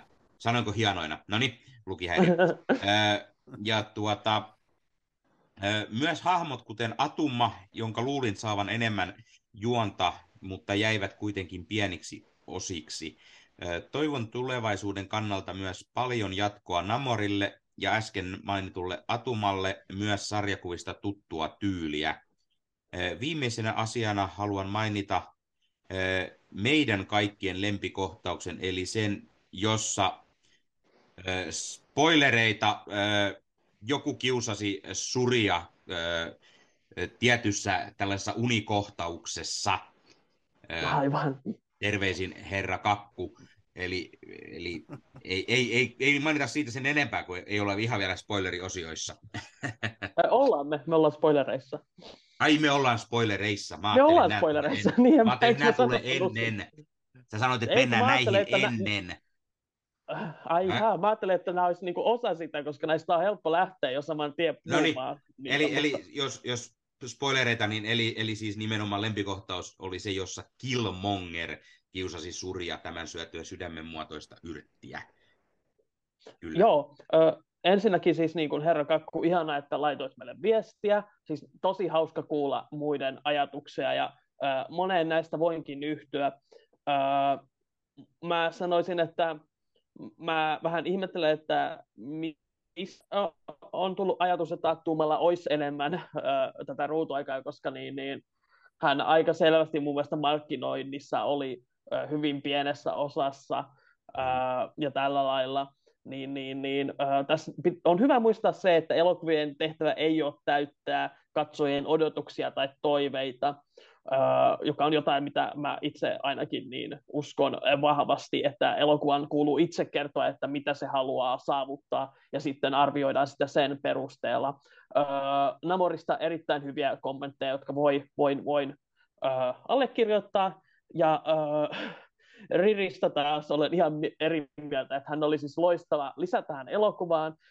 Siinä tuli niin kuin todella hyvin, kun puhuttiin aiemmin noista eri kulttuureista, niin se, että meillä on niin kuin tällainen, meillä on afrikkalainen shuri ja sitten meillä on afroamerikkalainen tai musta-amerikkalainen Riri, ja se, että me nähtiin heidät yhdessä, molemmat todella älykkäitä, tekemässä tiedettä yhdessä, bondaamassa, niin se oli mun mielestä erittäin kaunista ja tärkeää, varsinkin koska niin, niin ensimmäisessä Black Pantherissa me, me nähtiin Killmongerin kohdalla niin vahvasti se tuho, mitä äh, yhdysvaltalainen patriarkia tekee äh, mustille miehille, miten he, heitä kasvattaa väkivaltaisiksi ja tosi koviksi. Ja sitten on myös olemassa, mä oon ihan vasta itsekin oppinut tässä, mutta tällaista niin kuin pientä kahtiajakoa niin kuin, mustien amerikkalaisen ja sitten afrikkalaisten ja muun afrikkalaisen diasporan välillä, että koska siellä on niin kuin, tavallaan esimerkiksi Suomessa, jos sä tapaat niin mustan suomalaisen, niin hän todennäköisesti tietää, mistä päin Afrikkaa hänen perheensä on alun perin kotoisin. Siinä, missä taas niin kun tämä on viety pois Amerikan mustilta. Ja siinä on niin kuin syntynyt tavallaan semmoinen pieni niin kuin eri pura, että he katsovat äh, joskus toisiaan vähän niin kuin kieroon, afrikkalaiset ja ame, mustat amerikkalaiset. Ja sitten tässä, että me nähtiin kaksi äh, aika lailla yhtä älykästä äh, nuorta naista, musta-amerikkalainen ja afrikkalainen tekemässä yhteistyöstä, bondaamassa, heillä oli aivan loistava suhde, ja sitten niin kuin, äh, siis mun mielestä siis tämä oli loistava intro niin kuin muutenkin äh, Riri Williamsille, äh, Dominic Thorne oli niin karismaattinen mun mielestä, siis hänessä oli oikeasti niin kuin, äh, sellaista samanlaista niin kuin, tiettyä ylimielisyyttä, mitä myös Robert Downey Jr. aikoinaan osoitti Iron Manilla, mutta sitten taas sitä ihan omalla perspektiivillään, ja siis musta tämä jotenkin niin kuin todella hyvin pohjusti hänen hahmonsa sitä tulevaa varten. Ja sitten samalla myös se auto siihen, että Shuri näki, mikä merkitys Black Pantherilla on koko maailmalle, koska siinä alussa Shurilla on pitkään se, että hän ei ole kiinnostunut enää Black Pantherista, se oli hänen veljensä ja isänsä ja he ovat kuolleet. Hän haluaa siirtyä eteenpäin. Tässä on koko ajan kyse siitä, että hän tavallaan niin luottaa teknologiaan, häntä ei kiinnosta perinteet. Ja sitten hän tapaa tämän nuoren afroamerikkalaisen naisen, jolle Black Panther oikeasti merkitsi jotain samalla lailla kun äh, tämä hahmo oikeassa elämässä on merkinnyt tosi paljon ihmisille ympäri maailman, ja äh, Chadwick Boseman merkitsi, ja se auttaa, se on yksi niistä tekijöistä, jotka auttaa Shuria näkemään, äh, minkä takia uutta Black Pantheria tarko- tarvitaan niin paljon, ja sen takia, äh, herra Kakku, kaikilla rakkaudella, Riri oli erittäin tärkeä tässä elokuvassa. Hyvin sanottu, Ossi, tässä. Hieman ehkä pitkässäkin vastaväitteessä niin sanotusti, mutta siksihän me aina pidämme Ossista, että sieltä, sieltä tulee täyslaidallinen. Täytyy mainita tähän, tähän väliin myös, myös oma, oma yksi asia, mikä kiinnitti huomiota leffassa Riri Williamsin kohdalla on se, että kun hänestä, hänellä on tämä tämmöinen Iron Man-tyylinen haarniska, minkä hän on rakentanut, ja se vähän niin kuin kuitataan ohimennen vaan sanomaan, että jaa, sulla on niin kuin Iron Man-teknologia, ja sitten se jää niin kuin täysin siihen. Sitä niin kuin enempää avata millään tavalla, että miten hänellä on sen tyylistä, tai niin kuin, varmasti hänen oma, oma sarjansa on si, sitä avaamassa enemmän, mutta jotenkin se tuntui vähän oudolta, että sitä ei niin kuin tässä kerrottu millään tavalla enemmän, tai sitä, että panittaako hän Tony Starkia jollain tavalla, tai, tai millä, millainen suhde siinä on ja näin. Joo, meikäläinen tietää, mm. että sieltä on tulossa se Ironheart-sarja, ja siinä on Ryan Coogler myös mukana siinä sen tuotantotiimissä ja näin, ja, ja niin kuin, että se on siellä tulossa, mutta niin kuin, jos tätä leffaa ajatellen, niin se oli vähän semmoinen, että jännä, että siitä ei sen enempää, vaan se oli oikeastaan niin kuin, suht heti katkaistiin, ettei sitä kerrottu yhtään enempää. No Joo, toi on ihan, Mä oon tuossa kyllä Niiken kanssa ihan samaa mieltä, että mä mietin, että oliko tässä mm. niin elokuvassa varsinaisia heikkouksia, niin ehkä sinne joiden, jonkun asteen miinusten puolelle tuo sama mullakin niin päätyy. Et ehkä se tuli vähän liian yllättäen se Riri Williams tähän mukaan, että MIT 19-vuotias opiskelija, vaikka huippuälykäs lapsina tai nuori ero näin, niin kuitenkin sitä ta- ei taustoitettu millään tavalla, että hänellä tosiaan oli tämmöinen ylivertainen teknologia yhtäkkiä mm. käytössään, mistä hän sitten sen puvun teki. Et ehkä sitä taustatusta olisi jollakin tapaa pikkusen kaivannut enemmän, ja sitten hän lähteekin saman tien siinä yhdessä ensimmäisissä toimintakohtauksissa hän lähteekin sitten sillä puvulla lentoon, että tota, hiukan tuli liian Joo. hätäisesti mun mielestä tämä hahmo mukaan mun mielestä toi on ihan validi pointti täältä molemmilta, että siis tuo, tuo, mä näen sen, mua ei vaan henkilökohtaisesti varmaan häirinnyt sillä, että mun mielestä on, öö, toi oli just semmoinen asia, joka mua ei haittaa, että ne jättää niin kuin myöhemmäksi, kun me tiedetään, ja sitten tavallaan, että niin, mm. niin, me tiedetään, että tässä eletään maailmassa, joka on täynnä kaikenlaisia niin, niin mm. supervoimaisia superneroja ja tällaisia, niin, niin, niin, öö, mutta en mä siis, niin kuin, joo, ymmärrän hyvin, mistä tuutte kuitenkin. Ja, ja siis täytyy myös mainita se, että sarjakuvista kuitenkin meikäläinen tietää hahmon ja näin, niin ei ollut sinänsä yllätys millään tavalla. Mm. Ainut vaan, että sarjakuvissa Ridi on muistaakseni hieman vielä nuorempi kuin on, on, joo. Olisiko 14 ollut, ellen väärin muista. 15-vuotiaasta mm. minä muistelisin, mutta siinä Joo. kuitenkin justiinsa niin kuin selkeästi nuori, että tässä varmaan niin, äh, haluttiin äh, en tiedä minkä ikäinen Dominic Thorne on luultavasti lähemmäs just tätä, mitä hän on tässä 19, mm, mm. että niin, niin olettaisin, että se on tässä, ö, johtuu ihan vain siitä, ja ö, se on musta ihan fine, että niin, niin ei sitä nyt ihan lapsia kuitenkaan tarvitse siinä aina niin ja siis, niin ja siis lähdetään varmasti sille, että Hollywoodissa on ollut vuosikausia aina tyyli, että mennään, ne näyttelijät on hieman yli 20, jotta mm. voidaan tehdä tietty määrä tunteja ja muuta kaikkia vastaavaa, mitä siellä on, kun Jep. tehdään näin, niin todennäköisesti tässäkin kohtaa näyttelijä on varmasti yli 20, ja sitten jos hän näyttelisi 14 niin, eh, tai 15, niin ehkä se ei olisi tarpeeksi uskottavaa, niin ehkä hahmoa siksi hieman vanhennettu tässä. Tai sitten siinä on joku se syy, että ne taustat, mitkä avautuu ehkä hänen omassa sarjassaan siellä, niin ehkä, ehkä siellä sitten käy sitten enemmän selville, että miksi sitä ikä, ikänytetty on enemmän tässä. Jep. Kyllä. Ja voi olla myös, että siitä, äh, tässähän on lähempänä Shurin ikään, niin sitten se tavallaan heidän välinen Kyllä. suhteensa tuntuu vähän luontevammalta, että hän ei ole semmoinen kokonaan semmoinen ihan pikkusiskotyyppinen hänelle, että tässä on, he ovat lähempänä vertaisia kuitenkin. Kun nyt me puhutaan Riristä, niin mitä mieltä te olitte näistä hänen puvuistaan? Me nähdään kaksi versiota Ironheart-puvusta. Millaisia ajatuksia teillä heräsi?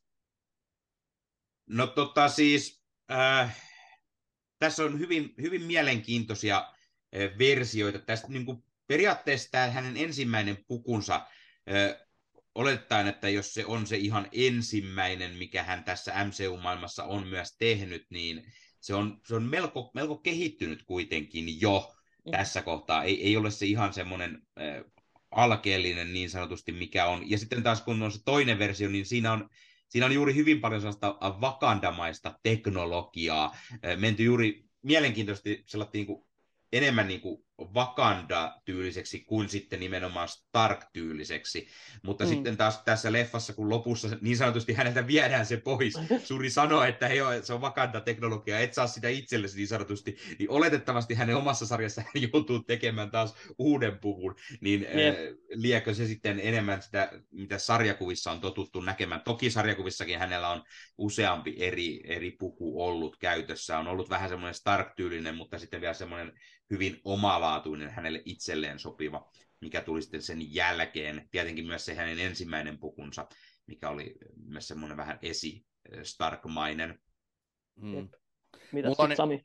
Mulla on ihan samat fiilikset, että se ensimmäinen puku, mikä tässä elokuvassa nähdään, niin sehän on ihan selvästi niin kuin koekäytös tai näin, että sillähän mm. ei sitten ollutkaan iso painoarvo, että se, siinä, siinä sitten se Wakanda-puku, oli sitten varsinainen ensimmäinen tällainen taisteluasu. Ja mun mielestä se oli mm. ihan hieno, ehkä hiukan liikaa Rautamien Iron Manin niin kuin puvun kaltainen, että mua hiukan se jopa siinä häiristi, että aha, siinäkin on oma jarviksensa, eli tekoa sisässä, mutta tota, ei, ei näy kuitenkaan mm. niin isoja ongelmia, mutta toi, mä oon käsittänyt, että hänellä tosiaan on niitä pukuja tulevaisuudessa sitten useita, että eiköhän nämä puvukki siitä vielä parane. Että, ja, ja, ja siis Samille täytyy mainita se, että siis sarjakuvissahan on myös se sama homma, eli Ririn tämä Ironheart-puku vaatii tekoälyn, jotta Joo. se aina toimii parhaiten, ja hänen tekoälynään on Tony Stark koska Tony Stark, Tony Stark on niin sanotusti kuollut kautta koomassa, niin hän on luonut ennen sitä itsestään niin kuin tekoälyn. Hän on ladannut koko tietoisuutensa ja tehnyt siitä eräänlaisen kehittyneemmän tekoälyn, jo, jo, ja hän itse, tämä tekoäly tulee ehdottamaan, että hän teki, tulisi Ririn puvun tekoälyksi, jotta se puku toimisi täydellisesti, koska yksi ihminen ei pysty sitä hallitsemaan niin monimutkaista teknologiaa ja näin poispäin. Se on hauska lisä, mitä me ei tulla todellakaan MCUssa näkemään. Robert Downey Jr. tuskin tulee sellaisen roolin palaamaan tähän, vaikka hauskasti siinä Endgamein lopussa oli tämä tämmöinen pieni viesti häneltä niin sanotusti, ja siitä ihmiset heti oli, että hetkonen, tullaanko me näkemään jotain, jotain tämän tyylistä, mutta se siitä. Saanko mä kysyä teiltä, kun te olette tuommoisia käveleviä Marvel-tietosanakirjoja, niin tota, mehän tiedetään, että tulee tämä Armor Wars-sarja jossakin kohtaa, niin, Joo. Toi, niin liittyykö Leffa. tämä Iron Heart ja hänen pukunsa, mihin tämä Armor Wars-nimikin viittaa, niin jotenkin siihen? Öö, tietääkseni ei sarjakuvissa, mun Armor Wars oli sarjakuvissa niin kuin, öö, paljon aikaisemmin siinä, missä Riri on vasta 2015 tullut, mutta sitten taas niin kuin, öö, sehän on tosiaan niin kuin ilmeisesti muutettu elokuvaksi se Armor Wars-projekti. Ai jaa, okei. Okay. Joo, ja mä, mä, mä, mä olen hyvin yllättynyt, jos Riri ei ole siinä MCU-versiossa mukana. Mm. Mutta mä haluan myös omat sanani sanoa, siis uh, mun mielestä tosiaan niin kuin just tämä eka puku, mä tykkäsin, että se oli selvästi keskeeräinen, että siitä puuttu esimerkiksi kunnon niin kuin kypärä ja rintapanssarista puuttu paloja, että niin, niin se, se, teki siihen mun mielestä hyvin sitä fiilistä, että se on selvästikin vähän sieltä täältä poiminut niitä kamoja. Sen lisäksi tietenkin, että hänellä on tämä, niin öö, öö, tekee näitä diilejä siellä yliopistokampuksella, öö, myy robottitekniikkaa muille, että saa tienestäjä tai auttaa heitä.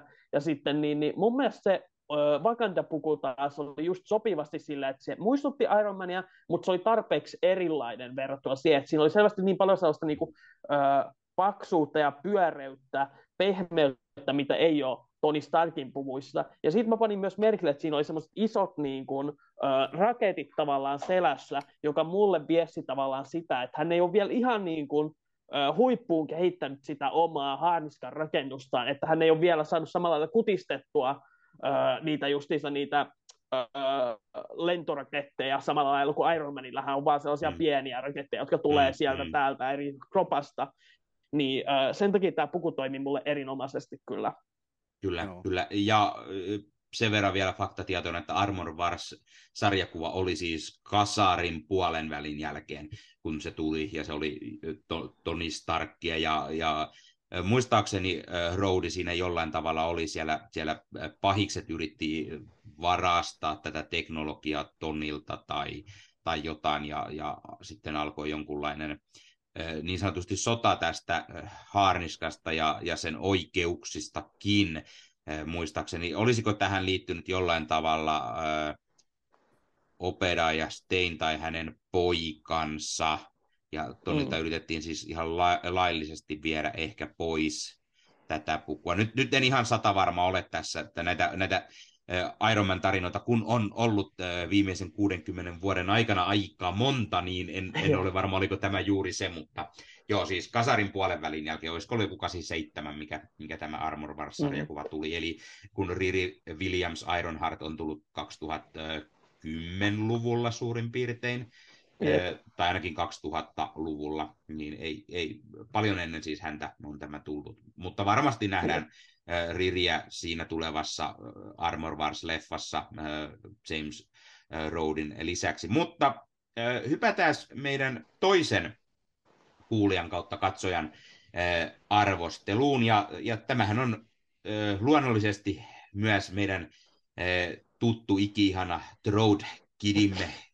Troutti on laittanut meille arvostelua Black Panther Wakanda Foreverista ja, ja hänen arvostelunsa ei sisällä spoilereita eh, ja se mm. kuuluu näin. Eh, elokuva oli hyvä, mutta ei sen enempää. Musiikit olivat jälleen 6 kautta 5 ja visuaalisesti todella upea. Elokuvan parhaimmistoa olivat ehdottomasti Suri ja Ironheart, vaikka häntä ei oikeastaan paljonkaan näkynyt, mutta odotan kyllä hänen sarjansa erittäin innolla. Pettymystä oli Namor ja hänen kansansa, joka on erittäin harmi, koska odotin heitä ehkä jopa eniten, olen eri mieltä. olivat he siis hyviä, mutta heistä olisi olisi voinut saada niin paljon enemmän irti, mutta aika käytettiin vähän muuhun. Okei, okay. Elokuva oli erittäin pitkä, mutta se ei oikeastaan ollut ongelma, vaan se, että se ei vaan tehnyt mitään niin erikoista, mitä tuollaiselta massiiviselta supersankari-elokuvalta voisi odottaa. Arvosanaksi tämä saa 8 kautta 10. Lisään vielä tuohon, Vakannan kulttuuri oli jälleen erittäin kaunista katsottavaa. Postmanin menetys oli hoidettu todella hyvin elokuvassa ja se käsitteli sitä hyvin. Toiminta oli erittäin upeaa. PS, eihän tälle nyt voi antaa enempää kuin ei Matt Murdockia näkynyt missään. Eh, eli, eli meidän, meidän meidän Daredevil-fanimme Troutti luonnollisesti olisi kaivannut Mattia tähänkin mukaan. joo, joo. Äh, tässä niinku, äh, äh, ihana kuulla myös Troutin sanat. Ehdottomasti kiitos hänelle paljon. Hän siis kuuntelee meitä tosi paljon ja usein me hänet mainitaankin. Hän on suurin Daredevil-fani ja tällä lailla. Ja, äh, aina kiva kuulla myös häneltä. Ää, ja näin mä pehmitän tätä ennen kuin mä sanon, että hän on väärässä. Et, niin, niin, ää, siis näin isossa elokuvassa, siis tässähän tehtiin niin kuin aivan huikea työ siis, kun käsiteltiin niin äh, T'Challan ja Chadwick Bosemanin menetystä.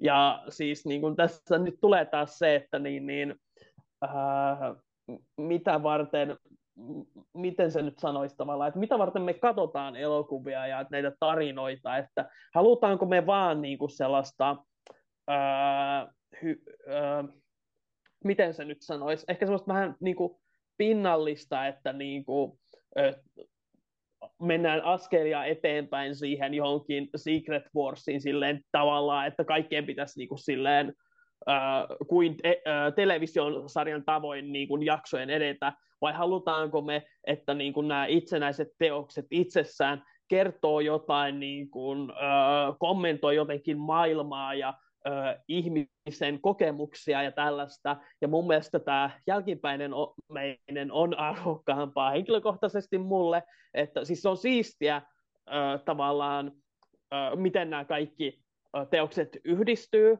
ja kaikki taistelut ja tällaiset on upeita, mutta ne on parhaita silloin, kun ne muodostuu tällaisista itsenäisistä, ää, rikkaista ää, teoksista, ja sen takia niin kuin, ää, mun mielestä tämmöisen massiivisen elokuvan käyttäminen ää, surun ja vihan käsittelyyn on nimenomaan jotain niin kuin huikeaa, jotain todella arvokasta, jotain, mitä mä itse arvostan todella paljon, ja se, että se on niinku just niin kuin aiemmin jo spoilerittomassa osiossa, että se on henkilökohtaista, että tässä näkyy mun mielestä toi uh, Heroes Reforge uh, kanavan Augustin Rios sanoi tosi hyvin, että hän niinku näki ihan selvästi sen, että miten vihainen Ryan Coogler oli sillä, että hänen ystävänsä menehtyi ja hän ei voinut tehdä mitään, koska siis tässäkin, siis sen lisäksi, että kaikki on tässä tosi surullisia, kaikki on myös tosi vihaisia, niin kuin, Uh, just esimerkiksi puhuttiin Angela Bassettista, se kohta, kun Shuri on kidnappattu, hänen miehensä ja poikansa on kuolleet ja hän erottaa Okojen ja hän on selvästi niin kuin aivan raivon partaalla.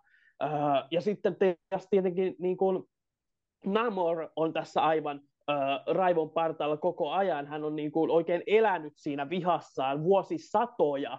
Mm-hmm joka on niin, niin äh, todella merkittävä. Ja sitten lopussa tietenkin myös Shuri asettuu tähän, että kun hän ei ole prosessoinut kunnolla veljensä kuolemaa, sitten hänen äitinsä kuolema tulee vielä siihen päälle, äh, jolloin hänestä mm. syttyy tämä tuli, joka sitten niin tietenkin ilmenee siellä äh, tuon puoleisessa tämän Killmongerin muodossa, kun hän lähtee sitten tälle kostoretkelle, ja se niin kuin, tosiaan niin kuin näkyy tässä elokuvassa tämä Ryan Cooglerin tällainen niin kuin raivo, että miten hänkin varmasti niin kuin koki, että hän haluaa niin kuin sytyttää maailman palaamaan, kun hän menetti rakkaan ystävänsä ja hän ei voinut sille mitään. Ja sitten, että lopussa kuitenkin sitten katsotaan, että okei, okay, että tämä ei ole se tapa toimia, että kun meille tapahtuu jotain traagista tai me menetetään joku, niin me ei voida vaan lähteä riehumaan päättömästi ja uh, tuhota kaikkea, mitä me nähdään ja niitä, joita me ajatellaan olevan syyllisiä, vaan meidän pitää oikeasti niin kuin mennä,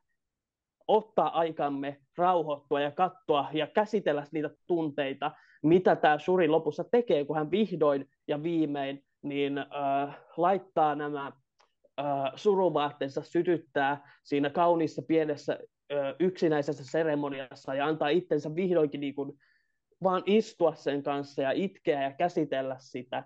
Ää, ja niin kuin, se, että ää, tällainen supersankari seikkailu, jossa panterinainen ja kala, kalamies niin, niin tappelee, käsittelee tällaisia asioita, niin se on mun mielestä vaan huikeeta. Ja se on se, minkä takia mä olen Marvel-fani. Ja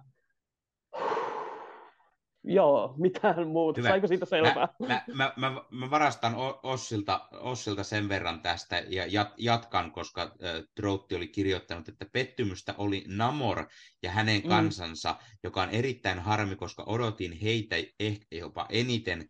Olivat he siis hyviä, mutta heistä olisi voinut saada niin paljon enemmän irti, mutta aika käytettiin vähän muuhun. Miten niin käytettiin vähän muuhun? Mielestäni siinä oli aika paljon käytetty Namorin hahmoana sekä tähän muuhun äh, hänen porukkaansa. Ja, ja niin kuin, äh, miele, mielestäni siis äh, millään tavalla ei ollut pettymys, vaan enemmänkin se, että miten loistava oli ja Namoria oli paljon mukana ja, ja hänen kansansa olisi pitänyt olla ilmeisesti vielä enemmän, jotta olisi ollut Troutille mieleen enemmän. Mutta arvosanaksi kuitenkin 8 kautta 10, niin sanotaan, että ei se silti huono leffa selvästi ollut. Joo, ei selvästikään. Saanko mä sanoa tuosta?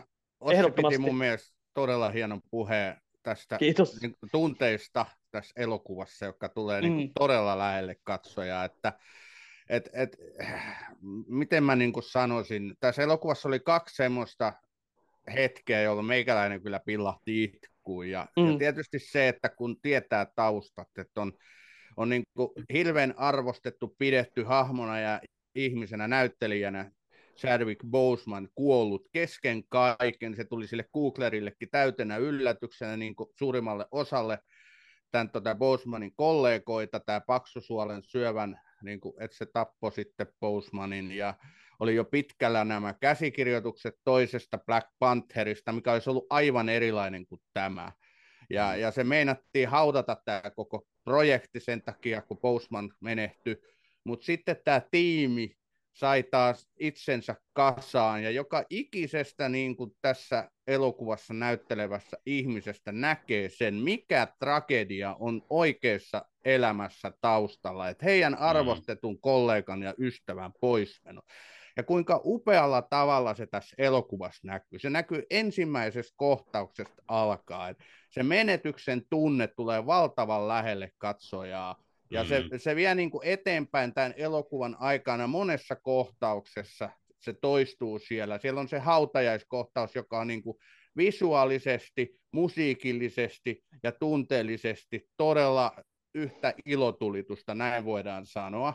Ja sitten se mm. lopu, lopun niin kuin kohtaus, missä se toivo taas pilkahtaa kaiken mm. yläpuolelle, kun se T'Challan poika, se mikä on valtava iso spoileri, niin, niin saapuu niin kuin näyttämölle.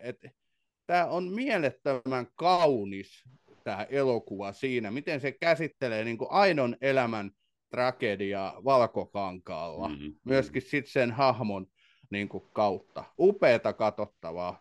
Tän halusin Kyllä. vaan sanoa. Ja, ja siis mainitaan, vielä, mainitaan vielä lisä, lisäksi se kohtaus äh, leffasta, kun äh, siinä sitten tämä äh, kuningatar Ramonda kuolee ja, ja Suri mm. kokee jälleen toisen menetyksen siihen perään, niin aika, aika tiukka, tiukka äh, tunteiden vuoristorataa kyllä täynnä tämä leffa.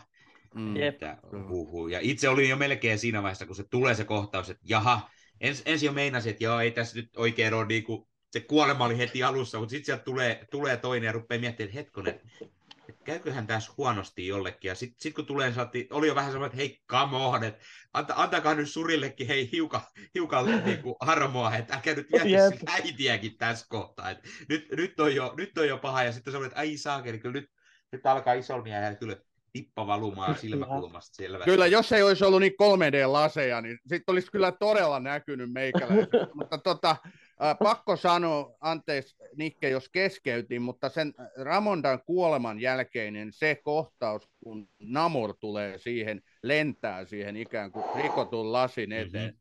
ja sanoo, sanoo niille, että tota, kerätkää kuolleenne, surkaa heitä, viikon päästä hän tulee armeijan kanssa. Niin sekin on mm. valtavan vahva kohtaus siinä. On. Ja mun mielestä niin kuin, siinä kohtauksessa näkyy myöskin tämän niin kuin, tota, näyttelijän, tämän, tämän tota, Huertan niin kuin, osaaminen, kuinka hän niin, kuin niin vahvan kohtauksen sai tuossa kohtaa, että kyllä niin kuin katsojan tunnetaso kävi aika korkealla monessakin suhteessa. Ehdottomasti, mm, mm. siis se oli niin kyllä niin kuin sellainen oikein laittoi kropan lukkoon, että niinku huh, huh. Kyllä, kyllä. Ja silti siinä oli niinku jotain sellaista niinku inhimillisyyttä, että surkaa ra, niinku viikkorauhassa ja sen jälkeen... Joo, kyllä, että siinä kyllä. on niinku sellainen tietynlainen, niinku, uh, tämä Namor on niin mielenkiintoinen just, kun se samaan aikaan niinku kuitenkin tiedostaa niinku vakandalaisen inhimillisyyden ja näkee heidät kuitenkin tavallaan niinku vertaissieluina, joka Joo, on myös kyllä. yksi tässä niinku, elokuvassa mun mielestä tosi tärkeää se, että niinku, uh, molemmat tavallaan niin kuin, no ei Wakanda suoraan, mutta Afrikka ylipäätänsä, ja sitten tämä niin, niin, Etelä-Amerikka, molemmat on tosiaan näiden niin kuin, kolonialistien kynsissä tavallaan kärsinyt, ja sieltähän se kumpuaa se Namorin oma traumakin, kun mm-hmm. espanjalaiset tulivat Meksikoon ja valloittivat ja äh, surmasivat hänen äitinsä kansaa, ja äh, siis pienenä yksityiskohtana tämä niin, tää, äh, Un Niño Sin Amor oli mun mielestä jotenkin niin, niin kuin sellainen mm, äh, äh, huikea keksintö sille nimelle, että mistä se otettiin. Mm-hmm. Poika ja jotenkin, rakkautta. Jep, ja se niin kuin, näin, niin kuin, me nauhoitetaan tämä miesten päivänä ja tämä ajatus pojasta ilman rakkautta kyllä niin kuin silleen tulee oikein, että niin huh, huh että uh, sitä, sitä, sitä, on liikaa niin, niin maailmalla ja tässä niin kuin nähdään, että miten se tavallaan lähtee tuhoamaan ja se leviää se viha siitä ja niin, niin, äh, ja tässä on myös tärkeää se, että kyllä niin kuin Namor totta kai väärin se tekee, että se hyökkää Wakandaan ja äh, Ramonda saa kuolema, ku, äh, surmansa, mutta niin, niin, äh, se, mitä just Shurikin lopussa tajuaa, että ei se ole lopulta niin kuin, äh, siellä on joku äh, syy takana, ja se on nimenomaan se, että joku muu tra- traumatisoi ensin äh, Namorin, ja sen takia mun mielestä tässä lopussa, kun Shuri päättää, että hän ei surmaa Namoria, äh, ja hän lainaa tavallaan isoveljään, joka äh, Captain America Civil Warissa äh, säästää Zemon ja sanoo, että hän ei enää niin kuin, anna äh, koston sumentaa itseään tai ei anna sen sumentaa kansaansa. Äh, ja tässä niin kuin, Shuri just tiedostaa sen, että niin, niin se, se todellinen syy, se juurisyy kaikille tälle on jossain ihan muualla. Ja se oli mun mielestä niin kuin, tosi hienoa, ja siitä justiinsa, niin kuin, ja sitten, että siinä päästään niin kuin, tällaiseen tämä niin, äh, kuva Namorista ja Shurista yhdessä siellä seisomassa, pysäyttämässä sen sodan, että hei, että niin kuin, äh, me ollaan niin kuin pahassa tilanteessa, mutta meidän pitää tehdä yhteistyötä, että me ollaan molemmat koettu suuria traumoja tässä äh, vuosisatojen aikana, ja nyt on niin kuin, äh, ne, ne, ne, on suurempia kuin nämä meidän kinat, ja joo, se on niin kuin todella merkittävää, ja yksi, josta jo tuossa äh, vähän spoilerittomassa osassa puhuttiin myös, joka tulee sen Ramonen kuoleman jälkeen, eli tämä Mbaku, miten hän niin kuin, tulee sellaiseksi lämpimäksi ja lohduttavaksi hahmoksi Shurille, totta kai omalla sillä pienellä pilkkeellä silmäkulmassa, mitä hänellä on, mutta se, että hän on siellä ja muistuttaa Shuria silleen, että okei, okay, että mutta mitä sun äitis niinku haluaisi sulle, että kun Shuri palaa niinku raivosta ja sitten Mbaku tietää, että vaikka hänelläkin on omat tällaiset ö, taipumuksensa, niin hän tietää, että okei, nyt hänen on oltava se niin kuin, ää, lämmin ja tällainen rakastava mies, joka sitten vähän neuvoo sille, että hei, että ei hätää. Ja sitten kuitenkin, kun Shuri sitten päätyy siihen hyökkäykseen, niin tukee sitä ehdoitta. Ja, uh, joo, siis se niin kuin, todella hienoa ja se on niin jotenkin niin kuin, hieno se, jossa he puristavat niin kuin, käsiä ja vähän vääntävät siinä. Uh, vitsi, miksi mä juttelen tässä teidän kanssa, enkä katsomassa tätä elokuvaa uudestaan? Se on mun eh, kysymys nyt. niin, niin ja mä, mä, mä, välillä keskeytän Ossi, Ossia jälleen. Joo, mä, mä sain ei, tarpeeksi, mulla ääni ei, kuolee ei, kohta. en, en kerinyt taaskaan, kun jäin, jäin niin kuuntelemaan keskittyneenä tätä. Mutta siis tota, Täytyy mainita Namorista ne, ne taustat ja se, se mytologia. Siis ne on mielenkiintoisesti otettu niin kuin oikeista asioista. Siellä on sitä mm-hmm. Maijan mytologiaa, kuten sanottua. Maijan mytologiassa on tämä Kukulkaan, eli, yep. eli tämä siivekäs käärme, miksi Namoriakin kutsuttiin, mikä on todella niin kuin mielenkiintoista. Sen lisäksi taas tämä Talokan on puolestaan niin kuin asteekeista, ja asteekkien paratiisi, jota hallitsee veden jumala, eli Talok, ja mm. sitten taas tänne paratiisiin pääsee, jos kuolee hukkumalla. Eli se on niin todella Aivan. mielenkiintoinen, miten paljon siinä on tällaista niin kuin veteen liittyvää asiaa ja miten paljon ne on, ne tekijät on miettinyt tätä että ne on tehnyt eh, nimenomaan, kun tässä siis äh, Namor ja hänen porukkansa on näitä talokaaneja, on annettu tämmöinen äh, iso Maija ja Astekki äh, perimä niin sanotusti. On muutettu sen verran, että sarjakuissahan ne ovat siis nimenomaan atlantislaisia, eli Atlantiksi mm, kadonnut kaupunki ja näin, niin tässä, se, tässä tehdään tämmöinen niin mielenkiintoinen twisti ö, oikeeseen maailmaan, oikeeseen elämään. Ei, ei ole niin kuin sitä sellaista ö, Atlantista ja sitä, sitä niin kuin, ö, fantasiamaista mytologiaa, vaan siirrotaan niin kuin vielä enemmän niin kuin, ö, oikean asian. Ja niin kuin vielä mielenkiintoista on juuri se, että se sopii niin paljon paremmin sitten niitä vakandalaisia vastaan siinä yep. taas. Ja, ja kun tässäkin se ö, talokaanit ja, ja heidän juttunsa, he ovat siis saaneet ö, myös voimansa vähän liittyen niin kuin samaan asiaan, mistä taas Black Panther ja Wakanda saa voimat, eli, eli sieltä, sieltä on tullut meren ala, alaista sitten löyty, löytynyt ilmentymä tätä, tätä rautaa, ajatuskatko, liian nuhainen, eli siis tätä, tätä vibraniumia. vibraniumia, niin, niin tuota, se, se, on mielenkiintoista, miten se on tuotu niin vahvasti esille, että sitä on myös siellä puolella ollut, eli, eli sinne on meteoriitti ilmeisesti pudonnut sitten myös, mikä sitten taas, kun internetin maailmasta luin, niin on mielenkiintoista se, että missä, missä on se, se paikka siellä siinä leffassakin, kun Namor menee sinne, sinne luolaan näiden, oliko siinä, siinä Suria ja, ja näin, siinä sanotaan jossain, missä se kohta on, siellä Väli-Amerikan Etelä-Amerikan tietämillä, mutta siis sinne, ja sinnehän on oikeasti on tippunut meteoriitti, ja siihen kohtaan oh. tippui meteoriitti, Aivan. mikä tappoi dinosaurukset. Joo, kyllä. Niin, oh. siis hyvin, hyvin mielenkiintoinen idea, että otettu tämäkin niin kuin huomioon, koska jos sinne on tippunut tässä maailmassa se meteoriitti, missä on ollut vibraniumia, ja sieltä nämä on saanut sitä, sitä voimaa ja näin, niin, niin siinä, on, siinä on mielenkiintoisia asioita kyllä, niin kuin, mitä on otettu tosi, tosi maailmasta aika älykkäästi tosiaan.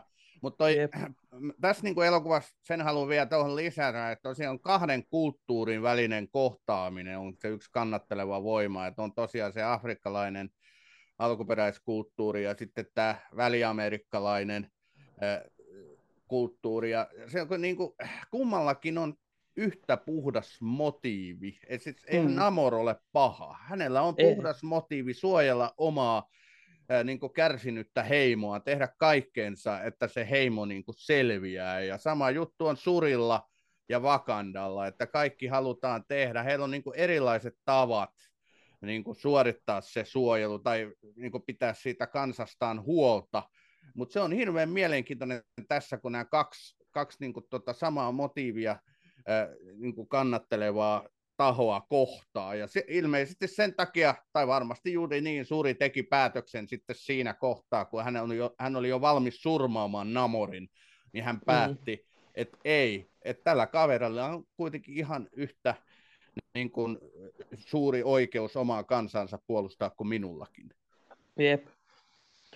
Ja tästä päästäänkin, voitaisiin vähän puhua siitä, että niin, niin, ää, tässä nähdään myös sitten ne muut uhat, heti alussa me nähdään, kun tällainen ranskalainen joukko hyökkää yhteen Wakandan näistä, öö, mitä nyt on tällaisia outreach station, eli tällainen niin kuin, öö, ulkomaan apu, öö, tällainen laitos, jossa niin, niin öö, avuste... Joo. Jos me häiritä Ossi sen verran, ei, ei hypätä ihan siihen, suori mä kerinnyt, kerinnyt äh, väliin kommentoimaan, kun hain äh, lisää nesteytystä. Eh, mutta otetaan, otetaan vielä äkkiä se meidän viimeinen, viimeinen joo, tuota, joo, totta kai, kuulijakatsoja palaute tähän ja hypätään siihen. Pidä mielessä tuo joo, asia. ehdottomasti se, Eli, on, se on iso. Joo. Päästään sitten keskustelemaan lisää kaikenlaista. Eli meillä oli siis kolmaskin kuulija ja se oli meidän, meille tuttu äh, Grindelorian tuolta meidän, meidän äh, MPS Discord-kanavalta.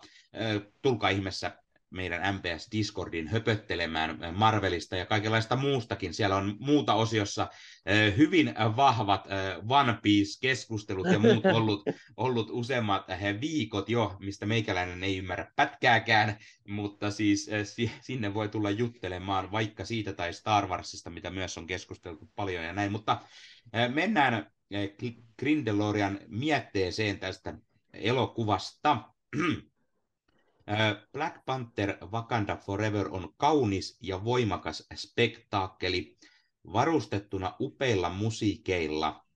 Mieleeni jäi kuitenkin elokuvan jälkeen tunne, että elokuva oli osittain ehkä liiankin nopeasti etenevä. Olisiko kenties voinut olla hieman pidempi vai oliko elokuvassa kenties hieman liikaakin tapahtumia? Näistä pienistä mietteistä huolimatta elokuva kuitenkin osoittautui ensi, ensimmäisen katselukerran jälkeen jopa edeltäjänsä paremmaksi ja kuulunee myös Marvel-elokuvien parhaimmistoon. Joo, tuo oli ihan, ihan hyvin sanottu kieltämättä. Siis tuo alku oli melkein semmoinen, että sehän voisi läiskettää siihen Blu-ray-julkaisun kanteen mm. ja tähtien kanssa. Kyllä. Että, uh, ihan, ihan hyvin tiivistetty kyllä Grindelorianilta. Uh, joo, ihan mielenkiintoinen kommentti tuosta pituudesta ja tuosta tahdista. Mulla ei ole se vahvaa mielipidettä kyllä itse asiassa. Öö, ehkä siinä on vähän sellaista niin kuin, öö, turvonneisuutta jossain määrin, että tämä on ehkä se, missä mä itsekin tuossa vähän viittasin tuossa, että, että kaikki hahmokaaret ei ihan niin kuin, sulanu, sulavasti edenneet. Esimerkiksi mulla jäi mieleen tämä, että Okoje sitä tuntuu, että niin, niin siitä tuntuu, että sieltä pieni pala jäi hänen niin kuin, tarinastaan puuttumaan, että niin, mm. okei, okay, meillä on alussa hän on se, joka on hyvin sellainen niin kuin, konservatiivinen ja haluaa niin kuin, se tehdään hyvin selväksi sillä, että hän pitää sitä perinteistä keihästä siinä, missä taas tämä Aneka äh, käyttää näitä uusia äh, tikareita, jotka Shuri oli hänelle tehnyt. Ja sitten taas kun niin Okoje sitten hänen maailmansa kaatuu ja Danai Gurira tekee aivan huikean niin kuin, roolisuorituksen siinä, siis se on niin kuin, mahtava kohtaus, että ensin Angela Bassett tykittää ihan täysiä, ja sitten mm. Danai Gurira vielä vastaa siihen, ja niin kuin pitää puolensa ja murtuu niin upeasti. Se on hieno nähdä, kun niin, niin ollaan mm. totuttu, että Okoje on niin kova naamainen. Ja, niin, siitä tosiaan hänen maailmansa murtuu ja hän niin kuin kaikki, mihin hän on uskonut, niin kuin myöhemmin sanotaan, että niin kuin, onkin tavallaan niin, ei nyt valetta, mutta ei olekaan niin varmaa kuin hän on aina ajatellut. Ja sitten tästä päästään siihen, että elokuvan lopussa hän sitten hyppää uuteen moderniin Midnight Angel harniskaan ja hän niin kuin tavallaan ö, syleilee tätä muutosta ja kehitystä, niin siitä välistä ennen sitä ja sen niin, niin eroamisen jälkeen mä olisin ehkä kaivannut jonkun pienen niin kuin sellaisen, että missä tämä tavallaan, että saiko hän tarpeeksi aikaa käsitellä sitä, mm. niin se oli ehkä sellainen, joka mulle jäi, jäi sieltä välistä puuttumaan. Mielenkiintoista on se, että nyt on jotain huhuttu sitä, että tämä olisi yksi niistä Wakanda-sarjoista, Jep. mitä Disney Plus on tulossa tämä Midnight Angels, joten mielenkiintoista sinänsä, että onko sitä jo ajateltu tässä kohtaa vai onko se niin sanotusti mm. tullut tämän jälkeen mieleen, että tästä voisi olla. Ja siis no, Okoje-sarja on jollain tavalla huhuttu tulevankin, niin ehkä, ehkä mm. Mitäs muuta piti sanomani? Mä voin Ää... sanoa tässä vaiheessa, että mun mielestä niin oli täydellisesti tätä äskeiseltä kuuntelijapalautteelta aloitettu, että kaunis ja voimakas. Yep. Niitä, jos pitäisi niin kuin, tätä elokuvaa kuvata kahdella sanalla, niin nämä olisivat ne juurikin. Ehdottomasti. Kyllä, mahtavaa. No niin, Jatketaan siitä, mihin Ossi jäi, kun hänet keskeytin. Joo, mistä mä olinkaan puhumassa? Niin, mä olin puhumassa näistä kolonialisteista, eli miten me tosiaan nähdään, niin öö, me nähdään tosiaan ranskalaiset, jotka hyökkäsivät sinne moderniin vakandalaiseen tällaiseen ulkomaan avustuslaitokseen tiede, tällaiseen yrittää Vibranium perässä siellä ollaan, ja sitten samaan aikaan niin täällä YKssa valitetaan, kun Wakanda ei sitä ilmaiseksi jaakkaan, vaikka T'Challa lupasi jonkinlaista avustusta. Se ei välttämättä nyt tarkoita hei sitä vibraniumia. Hmm. Wakandassa on paljon muutakin, mitä tarjota. Ja sitten taas me nähdään tietenkin siellä Namorin takaomassa, miten nämä espanjalaiset tuli Etelä-Amerikkaan, kuten historiallisestikin on käynyt. Ja sitten tässä päästään niin kuin tähän, mitä mä mietin vähän, että tämä Martin Freemanin pieni osio täällä, hän ja meille selviää tosiaan, että tämä Valentina Allegra de Fontaine on CIAn johtaja ja Everett Rossin ex-vaimo. Ja se on mm. niinku mielenkiintoinen, että se tuntuu vähän jossain määrin silloin, aina kun me mennään heidän seuransa tässä elokuvassa, niin se tuntuu vähän siltä, kun me oltaisiin eri elokuvassa, mm. joka niin, on vähän hassua, mutta se on viihdyttävää, koska ne on kaksi todella hyvää näyttelijää. Ja, äh, mutta se, mikä mulle niin kuin sen ehkä oikeuttaa, on se, että se antaa tavallaan kasvot myös näille, niin kuin, näille ongelman juurisyille, eli tällaiselle niin kuin, kolonialismille ja näille. Et siinä on hyvin merkittävä tämä, kun niin, niin, Everett Ross sanoo tälle ex-vaimolle, että kuvittele, jos Yhdysvallat olisi ainoa maa, jossa niin, niin olisi vibraniumia, miten katastrofaalista se olisi. Ja sitten tämä niin vastaa tämä ex että se on niin kuin mun unelmani, että niin tapahtuisi. Ja äh, sitä kautta mun mielestä niin Ryan Coogler itse asiassa korjaa myös yhden äh, ensimmäisen Black Pantherin pienistä ongelmista, joka on se, että siinä kuvataan ensimmäisessä CIA vähän liian tällaisena niin kuin, ö, ystävällisenä järjestönä, koska Everett Ross on ainoat kasvot sieltä, mm. mitä me nähdään. Ja ö, ihmiset, jotka tietää historiaa, niin CIA ei ole niitä kivoja tyyppejä. Ne on niitä, jotka oikeasti tosiaan niin kuin vakoilee ihmisiä ja ö, kaataa oikeasti hallituksia. Siis muistakaa, Black Panther ekassa on, huomautetaan kyllä, että Killmonger oppi taitonsa nimenomaan CIAlta. Ja mm. tässä niin kuin, tehdään hyvin selväksi se, että Everett Ross on siellä CIAssa niin, niin kuin tällainen toisin ajattelija. Kyllä se on niin kuin muu järjestö on sellainen, kun se on tosi elämässäkin. Ja siinä mielessä niin kuin nämä kohtaukset tavallaan oikeutti läsnäolonsa. Sen lisäksi, että siinä on ihan kiva nähdä taas niin Shuri ja Everett Ross yhdessä, että heillä on tämmöinen niin kuin, ö, ystävällinen suhde, mm. mutta niin, joo, että siis... se on siis- niin kuin, tava- Joo, jatka. Joo, siis ja just, just itsekin oli sanomassa, siis todella, todella niin kuin, eh, hienoa, että nähtiin eh, Julia Louis-Dreyfus taas, taas mm. kerran Marvelissa, ja, mutta silti tämä vähän vaikutti siltä, että se on vähän niin kuin ehkä osittain päälle liimattu lisää, mm. että hän, hän niin kuin eräällä tavalla on mukana, ja just sitä niin kuin isompaa kokonaisuutta. Mehän tiedetään, että hän on tulossa eh, lisääkin sieltä tuleviin eh, projekteihin, ja on siinä tota, eh, Thunderbolts-leffassa mukana myös isosti ja, ja näin, niin tämä varmasti liittyy siihenkin hieman niin kuin lisää. Ja mm. kenties jollain tavalla hän ja, ja sitten Everett Ross niin, niin tuleviin Wakanda-sarjoihin tai tämän leffan jatkoon tai näin. Jep. Everett Tuleeko... Rosshan me nähdään jo Secret Invasionissa ensi vuonna. Kyllä, kyllä. Mutta joo, Sami, jatka vaan. Tuleeko ne olemaan mulla on jostain syystä semmoinen käsitys, että niin kuin tulevat Wakanda-projektit on juuri siitä näkökulmasta, että Yhdysvallat ja muutkin maat pyrkivät niin kuin saamaan just Wakandalta tämän teknologian haltuunsa. Että se olisi sellainen mm. niin kuin tulevaisuuden suunta. Öö, ei ole varmistettu, mutta se olisi erittäin niin kuin, arvostaisi, jos Marvel uskaltaa tehdä sen yhdysvaltalaisena tällaisena yrityksenä, varsinkin Disney-alaisuudessa, että Disneyllä on kuitenkin hyvin sellainen aika lämmin ja perhehenkinen, ää, niin kuin, ää, siellä on hitusen sellaista konservatiivisuutta, vaikka myös onkin tällaista liberaalia ää, maailmankuvaa, niin, niin mä kyllä arvostaisin, jos niin kuin Marvel lähtisi näissä Wakanda-projekteissa just siihen suuntaan, että niin, niin vähän, vähän laitetaan sinne omaan maahan kritiikkiä. Se on mielestäni aina niin kuin, öö, hienoa nähdä, jos sellaiseen, varsinkin tällaisessa näissä projekteissa, joita koko maailma katsoo, saadaan sellaista. Ja Tämä on mm. myös yksi syy, minkä takia mun mielestä ää, nämä Black Panther-leffat on niin, niin kuin merkittäviä ja rikkaita, ja ää, musta ehkä joskus tuntuu, että kaikki ei niin kuin, ää, katso niitä yhtä syvällisesti, kun ne leffat ansaitsisi tulla katsotuiksi, että ja, jotkut ja vähän siis... jää vähän liikaa siihen, että niin, niin, no, nuo sarvikuonot ei nyt näyttänyt täydelliseltä tässä ekassa leffassa. Mutta siis, mut siis täytyy, täytyy siis sanoa siitä, siitä että siis äh, Ryan Coogler on onnistunut tässäkin elokuvassa tekemään niin kuin, todella moniulotteisen ja syvän mm. äh, katsauksen näihin eri kulttuureihin ja mi- miten ne toimii. Sitä on a- aiemmassakin Black Pantherissa tietenkin ollut sekä meikäläisen oma suosikki mieheltä, eli, eli Creed. Si- siinä mm. myös tulee hienosti näitä asioita esille.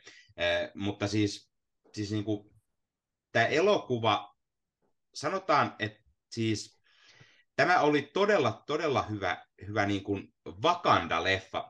Vähän huonompi ehkä Black Panther-leffa niin sanotusti, jos voi sanoa. Joo, se oli mielenkiintoinen siis siinä mielessä, siitä tule, kun sieltä lähdetään se niin kuin, kun Tesalla Black Panther on kuollut ja, ja ei haluta uutta, tai heillä ei ole edes mahdollisuutta tehdä uutta, kun ei ole sitä yrttiä enää, mikä näitä voimia antoi, kiitos Killmongerin. Ja siitä tulee se mielenkiintoinen koko, tai niin kuin leffan se kasvutarina ja se, että Suri oppii sen, että hän, hänen pitää sitten lopulta luoda tämä yrtti uudelleen ja pitää itse ruveta Black Pantheriksi, vaikka hän ei ensin halua, mutta omasta mielestä tämä on silti ennen kaikkea Wakanda-leffa, mikä tulee mielestäni myös hyvin, huomaa siinä, kun leffan lopussa tulee tämä leffan nimi, kun siinä lukee Black Panther, ja sitten vielä oikein niin tosi isolla se Wakanda Forever, eli, eli niin kuin se, yep mielestäni korostuu siinä lopussa myös sillä tavalla hyvin. Tämä on ennen kaikkea Wakanda-leffa. On. To- toki sen lisäksi, että tämä on Talokaan leffa myös osittain lisäksi siinä, mutta ennen kaikkea juuri se vakandalaisuus ja se, se eri, eri aspektit sieltä, kuten on juuri tämä M-pakun porukka ja, ja sitä, ja sen, mm. sen takia niin kuin, mielenkiintoilla odotankin niitä niin kuin, tulevia, ja jos niitä sarjojakin tulee, että jos niissä käytäisiin niin kuin, niitä eri osioita ää, siitä, kuten me Ossin kanssa aiemmin juttelimme, että nähtäisiin yeah. niitä eri alueita, mitä Vakandassa on, koska sielläkin on hyvin erilaisia niin kuin kulttuureja ja, ja tyylejä elää, mitä me tietenkin osittain jo nähtiin siinä ensimmäisessäkin leffassa. Ja tästä täytyy jälleen takaisin hypätä siihen meikäläisen leffan siihen lempiaiheeseen, eli Namoriin ja, ja näihin talokaaneihin, mitä, mitä aiemmin jäi vielä mainitsematta. On, siis mielestäni se oli todella tyylikkästi tehty se, mitä vähän ehkä myös pelätty aina etukäteen, että Namor ja hänen sarjakuvista ne tutut nilkkasiivet. Kyllä. Siis, siis ne oli todella tyylikkäästi tehty, ja, ja se, miten, miten hän niillä lensi ja kävi niin kuin, taistelun. Hän, niin kuin, ne siivet toimi kuin pienet kolibrin siivet siinä niin kuin, edestakaisin, kun hän syöksyili siellä ja hyökkäsi aina eh, menemään, ja, ja hänen niin kuin, keihäs tanassa tai tällainen, ja ja niin kuin, siis todella, todella tyylikäs. Ja, ja siinä, siinä niin kuin se yhdistettynä niihin, niihin taisteluihin siellä, siellä lopussa, tai siihen kun hän ensimmäistä kertaa hyökkää Vakandaa, niin ai että oli kyllä todella nätin näköistä menoa. Joo, mm. siis mä sanoin mun o, siinä omassa arvostelussakin, käykää katsomassa Kuvakarju-kanavalta YouTubesta 36 minuuttia minua hehkuttamassa tälle leffa, niin se, että mä en koskaan uskonut, että mä vielä näkisin niin kuin tällaisen ihan uuden äh, tavan kuvata ihmisen lentämistä. Ja tässä se oli. Siis mä olin niin, kuin niin hämmentynyt, siis tämä niin kuin Namorin hölmöin niin kuin aspekti oli tuotu ilman minkäänlaista ironiaa, ja sitten kun se mm, niin kuin mm. lähtee silleen niin kuin taistelee, se niin kuin luistelee siellä ilmassa, ja se on niin, mm. niin kuin omaperäisen näköistä, ja mä olin ihan siitä, niin kuin, mä en ole koskaan ennen nähnyt tätä. Ja se oli niin kuin, kyllä, kaikki mitä just sanoit. Mitä Sami, Sami, maistuuko siivet? Maistu, ja se oli, tämä oli semmoinen ihana yksityiskohta, ihan samoin sanoin kuin säkin äsken, että tota, se, oli, se oli todella hauskasti tehty, mutta myös sillä taitavasti, että, tuo, että ei tullut niinku oloa, että tämä on niinku ihan täydellinen niinku CGI tai, tai muuten niinku mm. lavastus, että se niinku toimi hyvin. Jep. Y- yksi, yksi asia, mikä täytyy mainita myös tässä, otetaan se vaikka tähän väliin ihan se, koska katselin tuota muistinpanoja, oli se, että tässä leffassa on taas se sellainen hieman erilainen alun Marvel Studion logo. Mm, Meillä joo, on Marvel Studion logo, missä on pelkkää Chadwick Bosemania, hänen Black Pantherian ja täysin hiljainen, ei tullut sitä tuttua oh. biisiä. Hyvin, hyvin niin kuin koskettava tapa tuoda, vaikka sanotaan edelleen, että se, se vastaava Stan Leeltä, se sai meikäläisen hajoamaan totaalisesti silloin leffassa, ja siitä oli tosi mm. vaikea lähteä katsoa leffaa, koska silmät oli aivan läpimärät ensimmäisen mm. niin kuin siinä kohtaa leffaa jo, mutta siis oli tässäkin siis todella niin kuin, alku jo sellainen, että huhu. Se oli mm. mielenkiintoista siis, niin toihan tehtiin alun perin silloin, kun Chadwick Boseman kuoli, niin se tehtiin silloin, ja se laitettiin Disney Plusan versioon Black Pantherista, Mm. Ja sitten tuossa niinku, äh, olisiko ollut päivä ennen sitä uutta leffaa, mä katsoin sen uudestaan, ja mä mietin, että okei, sitä ei enää ole tässä, se on korvattu sillä alkuperäisellä versiolla, ja mm. sitten mä arvasin, okei, se on siinä Wakanda Foreverissa ja nyt, ja se kyllä niinku toimi siinä erinomaisesti, että se kyllä. koko alkukohtaus on muutenkin siis, niinku, kun se alkaa se kohtaus siinä alussa siellä Shurin laboratoriossa, ja sä katsojana heti tajuut, että mihin tämä on menossa. Mm-hmm. Sä tajuat, että T'Challa kuolee nyt, ja sä et tule mm. näkemään sitä. Ja se niin kuin, öö, taisi olla Hitchcock, joka aikoinaan sanoi, että miten luodaan jännitystä, on se, että öö, sä laitat ihmiset keskustelemaan pöydän ääreen, ja sä näytät yleisölle, että sen pöydän alla on tikittävä pommi. Ja nyt sä, oot, sä tiedät, mitä tulee tapahtumaan, mutta sä pelkäät koko ajan niiden ihmisten puolesta. Ja tämä oli just vähän niin kuin samanlainen, että sä tiedät, mihin tämä kohtaus on tulossa. Sä tiedät, että kohta tämä mm. nainen, jota me seurataan, kohta hän menettää veljensä. Mm. Ja siis niin kuin, toinen, mikä pitää nostaa, että tämä on yksi parhaiten onnistuneita tällaisia, kun näyttelijä on menehtynyt, niin miten häntä käsitellään niin elokuvissa, koska ei tarvinnut mitään niin kuin, turvautua mihinkään vanhaan materiaaliin muissa kuin pienissä mm-hmm. takaumissa. Ei to, tehty CGillä mitään niin, ö, kumiukkoa sinne, vaan se niin kuin, kerrottiin tosi luontaisesti ja sitä käytettiin siinä hyväksi sille, että Shuri missasi jopa viimeiset hetkensä ja Joo, kyllä. Ja, si- ja siis se, sen lisäksi se, se kun äh, Angela Passetin äh, kuningatar Ramona tulee kertomaan sen tyttärelleen, että nyt, mm. nyt veli kuoli, eli että hänen oma poikansa kuoli sitten, ei saatu pelastettua, vaikka toinen yritti viime metreille asti pelastusta kehittää, niin huhu, mikä kohta kyllä aloittaa tämmöinen leffa. Toki se oli osittain vähän tiedossa, että semmoinen jonkunlainen niin kuin tulee ja näin, ja sit sitä seurasi vielä niin kuin ne hautajaiset, mikä oli myös hyvin vahva kohtaus. Ole hyvä, Sami. Mä, joo, mä, mä vähän jännitin alkuun, että miten tämä Postmanin kuolema tämän elokuvan kautta tulee, ja mm. Tishalla hahmon kuolema, ja tota, se onnistui mun mielestä niin täydellisesti, koska tämmöisissä asetelmissa on aina sitten ylidramatisoinnin vaara, ja se sitten mm. latistaa sen kokemuksen, mutta tässä ei missään tapauksessa niin käynyt, vaan tämä oli niin tyylikkäästi hoidettu. Jep. Ja, ja tässä se, niin se... tulee niin vahvasti esiin se, että nämä ihmiset tunsivat Chadwick Boseman. Se oli heidän Joo, kollegansa, kyllä. heidän ystävänsä. Ja kyllä. niin kuin Ryan Coogler taisi sanoa, että niin kuin hän oli just lähettämässä ensimmäistä versiota tästä elokuvasta Chadwick Bosemanille, mm, niin kuin, kun hän sai tietää siitä, niin mm. käsikirjoituksesta, kun hän sai tietää hänen kuolemastaan. Ja se oli niin kuin, äh, joo, ajatuskin niin kuin, alkaa, alkaa ihan herkistyä tässä niin kuin, puhua. Ja taisi, ihan, taisiko olla jopa niin, niin, että Googler oli lähettämässä siis Postmanille ensimmäistä versiota, jotta tämä voi katsoa ennen kuin hän lähettää sen Marvelille.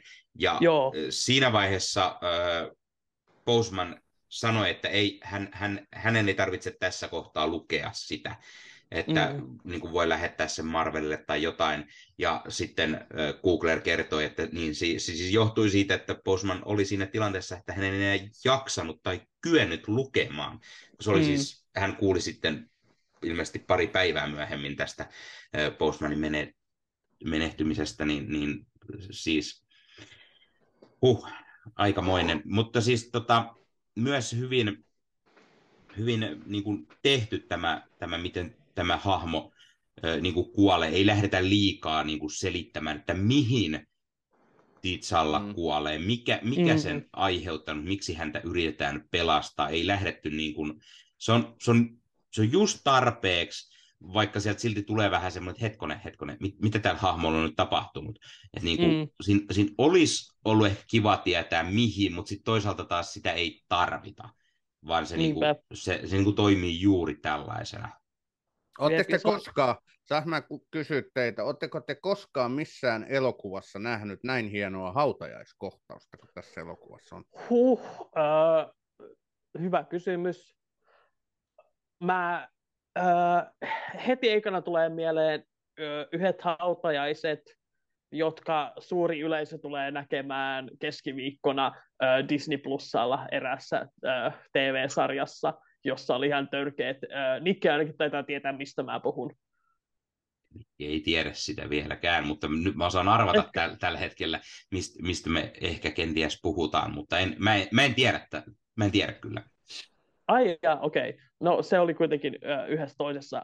On siis tulossa todella koskettavat hautajaiset, jotka on todella intensiiviset. Mä vastikään katsoin uh, uh, Disney plus joka tällä hetkellä pyörii. Ah, totta kai tiedän. Viimeis... Kato, sä, ä, ä, ä, joo. Sorry, ajatus oli jossain aivan muualla. no, Ehkä liian paha nuha päällä. senkään vertaa, joo. mutta niin, niin joo. Uh, joo uh, siis, mutta niin kuin muuten, ja ei nekään ole näin hienot kuin tässä. Ei, ei. Ei, ei. Siis öö. pitä, pitäisi oikeasti tehdä paljon tutkimustyötä, että muistaisin kaikki hautaiset on mitä Kyllä nämä on varmasti niin kuin, siellä huipulla niistä elokuvahautajaisista ja varsinkin niin kuin, Uh, tietenkin silloin, suuri osa hautajaisissa, mitä, mitä on elokuvissa nähnyt, niin, niin ne on aika lailla niin kuin, sitä perus niin kuin, tällaista tummat puvut ja ehkä sataa, ehkä aurinko paistaa ja ollaan, ollaan surullisia. Ja sitten mm, ehkä mm. jotain on nähnyt just niin kuin Kurosawa-leffoissa japanilaisia hautajaisia, jossa on vähän eri meininki, mutta ei niissäkään kyllä tähän päästä. Siis niin kuin... niin, miettikää, miettikää sitä, siinä kohtauksessa tässä elokuvassa, siinä oli kymmeniä valkoiseen juhla-asuun pukeutuneita ää, afrikkalaisia tanssimassa, rummutus soi taustalla, näytetään sitä sitä tota, T'Challan arkkua siinä, ja sitten se huipentuu mm. se kohtaus siihen, kun se nousee se arkku sinne yläilmoihin. Jep avaruusalukseen. se oli niin täydellisen kaunis kohtaus, ja, ja kun mä tunnen työni kautta niin afrikkalaistaustaisia nuoria, ja, ja, ja tota, puhuttiin tässä kohtauksesta, niin he kertoi mulle, että tällaista afrikkalaisuus on, niin kuin, mm. että juhlitaan sitä ihmisen poismenoa, niin kuin monella tapaa ne hetket on sellaisia, että, että halutaan jättää se jäähyväinen, ne ei ole niin kuin yksinomaan surullisia, vaan Jep. niissä on se just se toive, tai se niin kuin, niin, toive mm. Jep. paremmasta.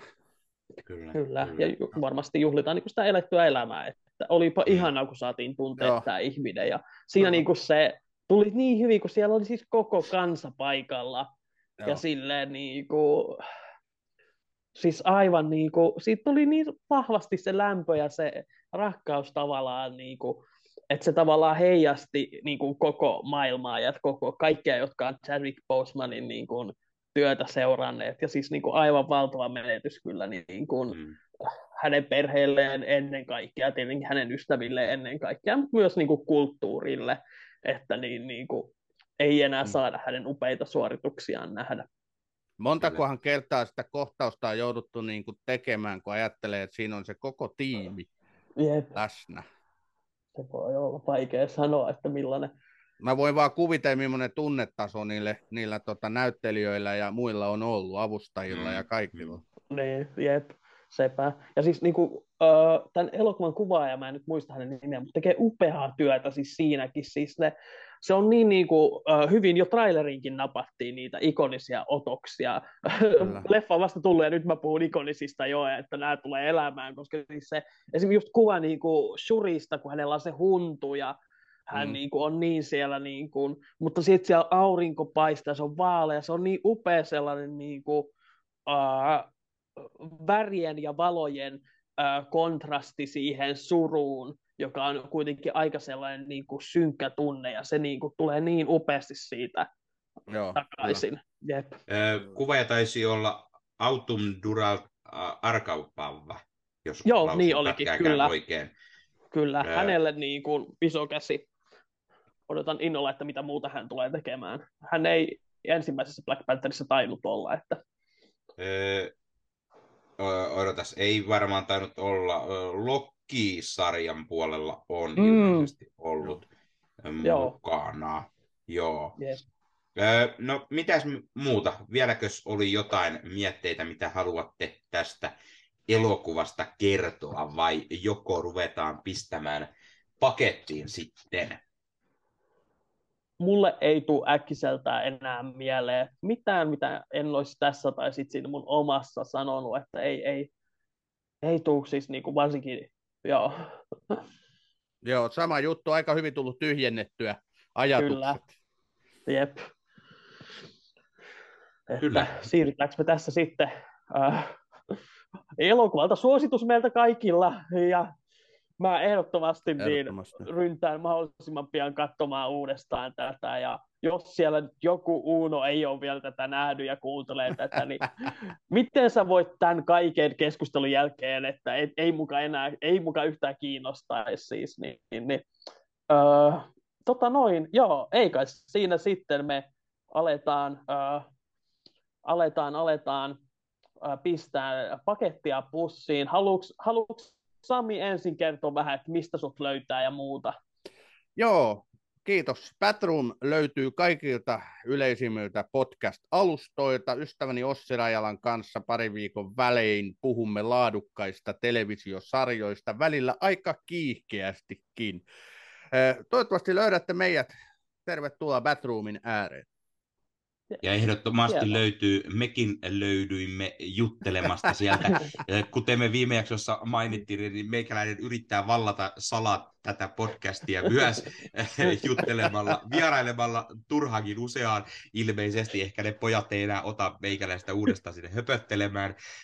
Tai jos ottaa, niin ehkä Marvelista juttelemaan sitten vuoden päästä. Ja, ja Ossi ja Allu pitää sitten paremmin ruodussa meikäläisen.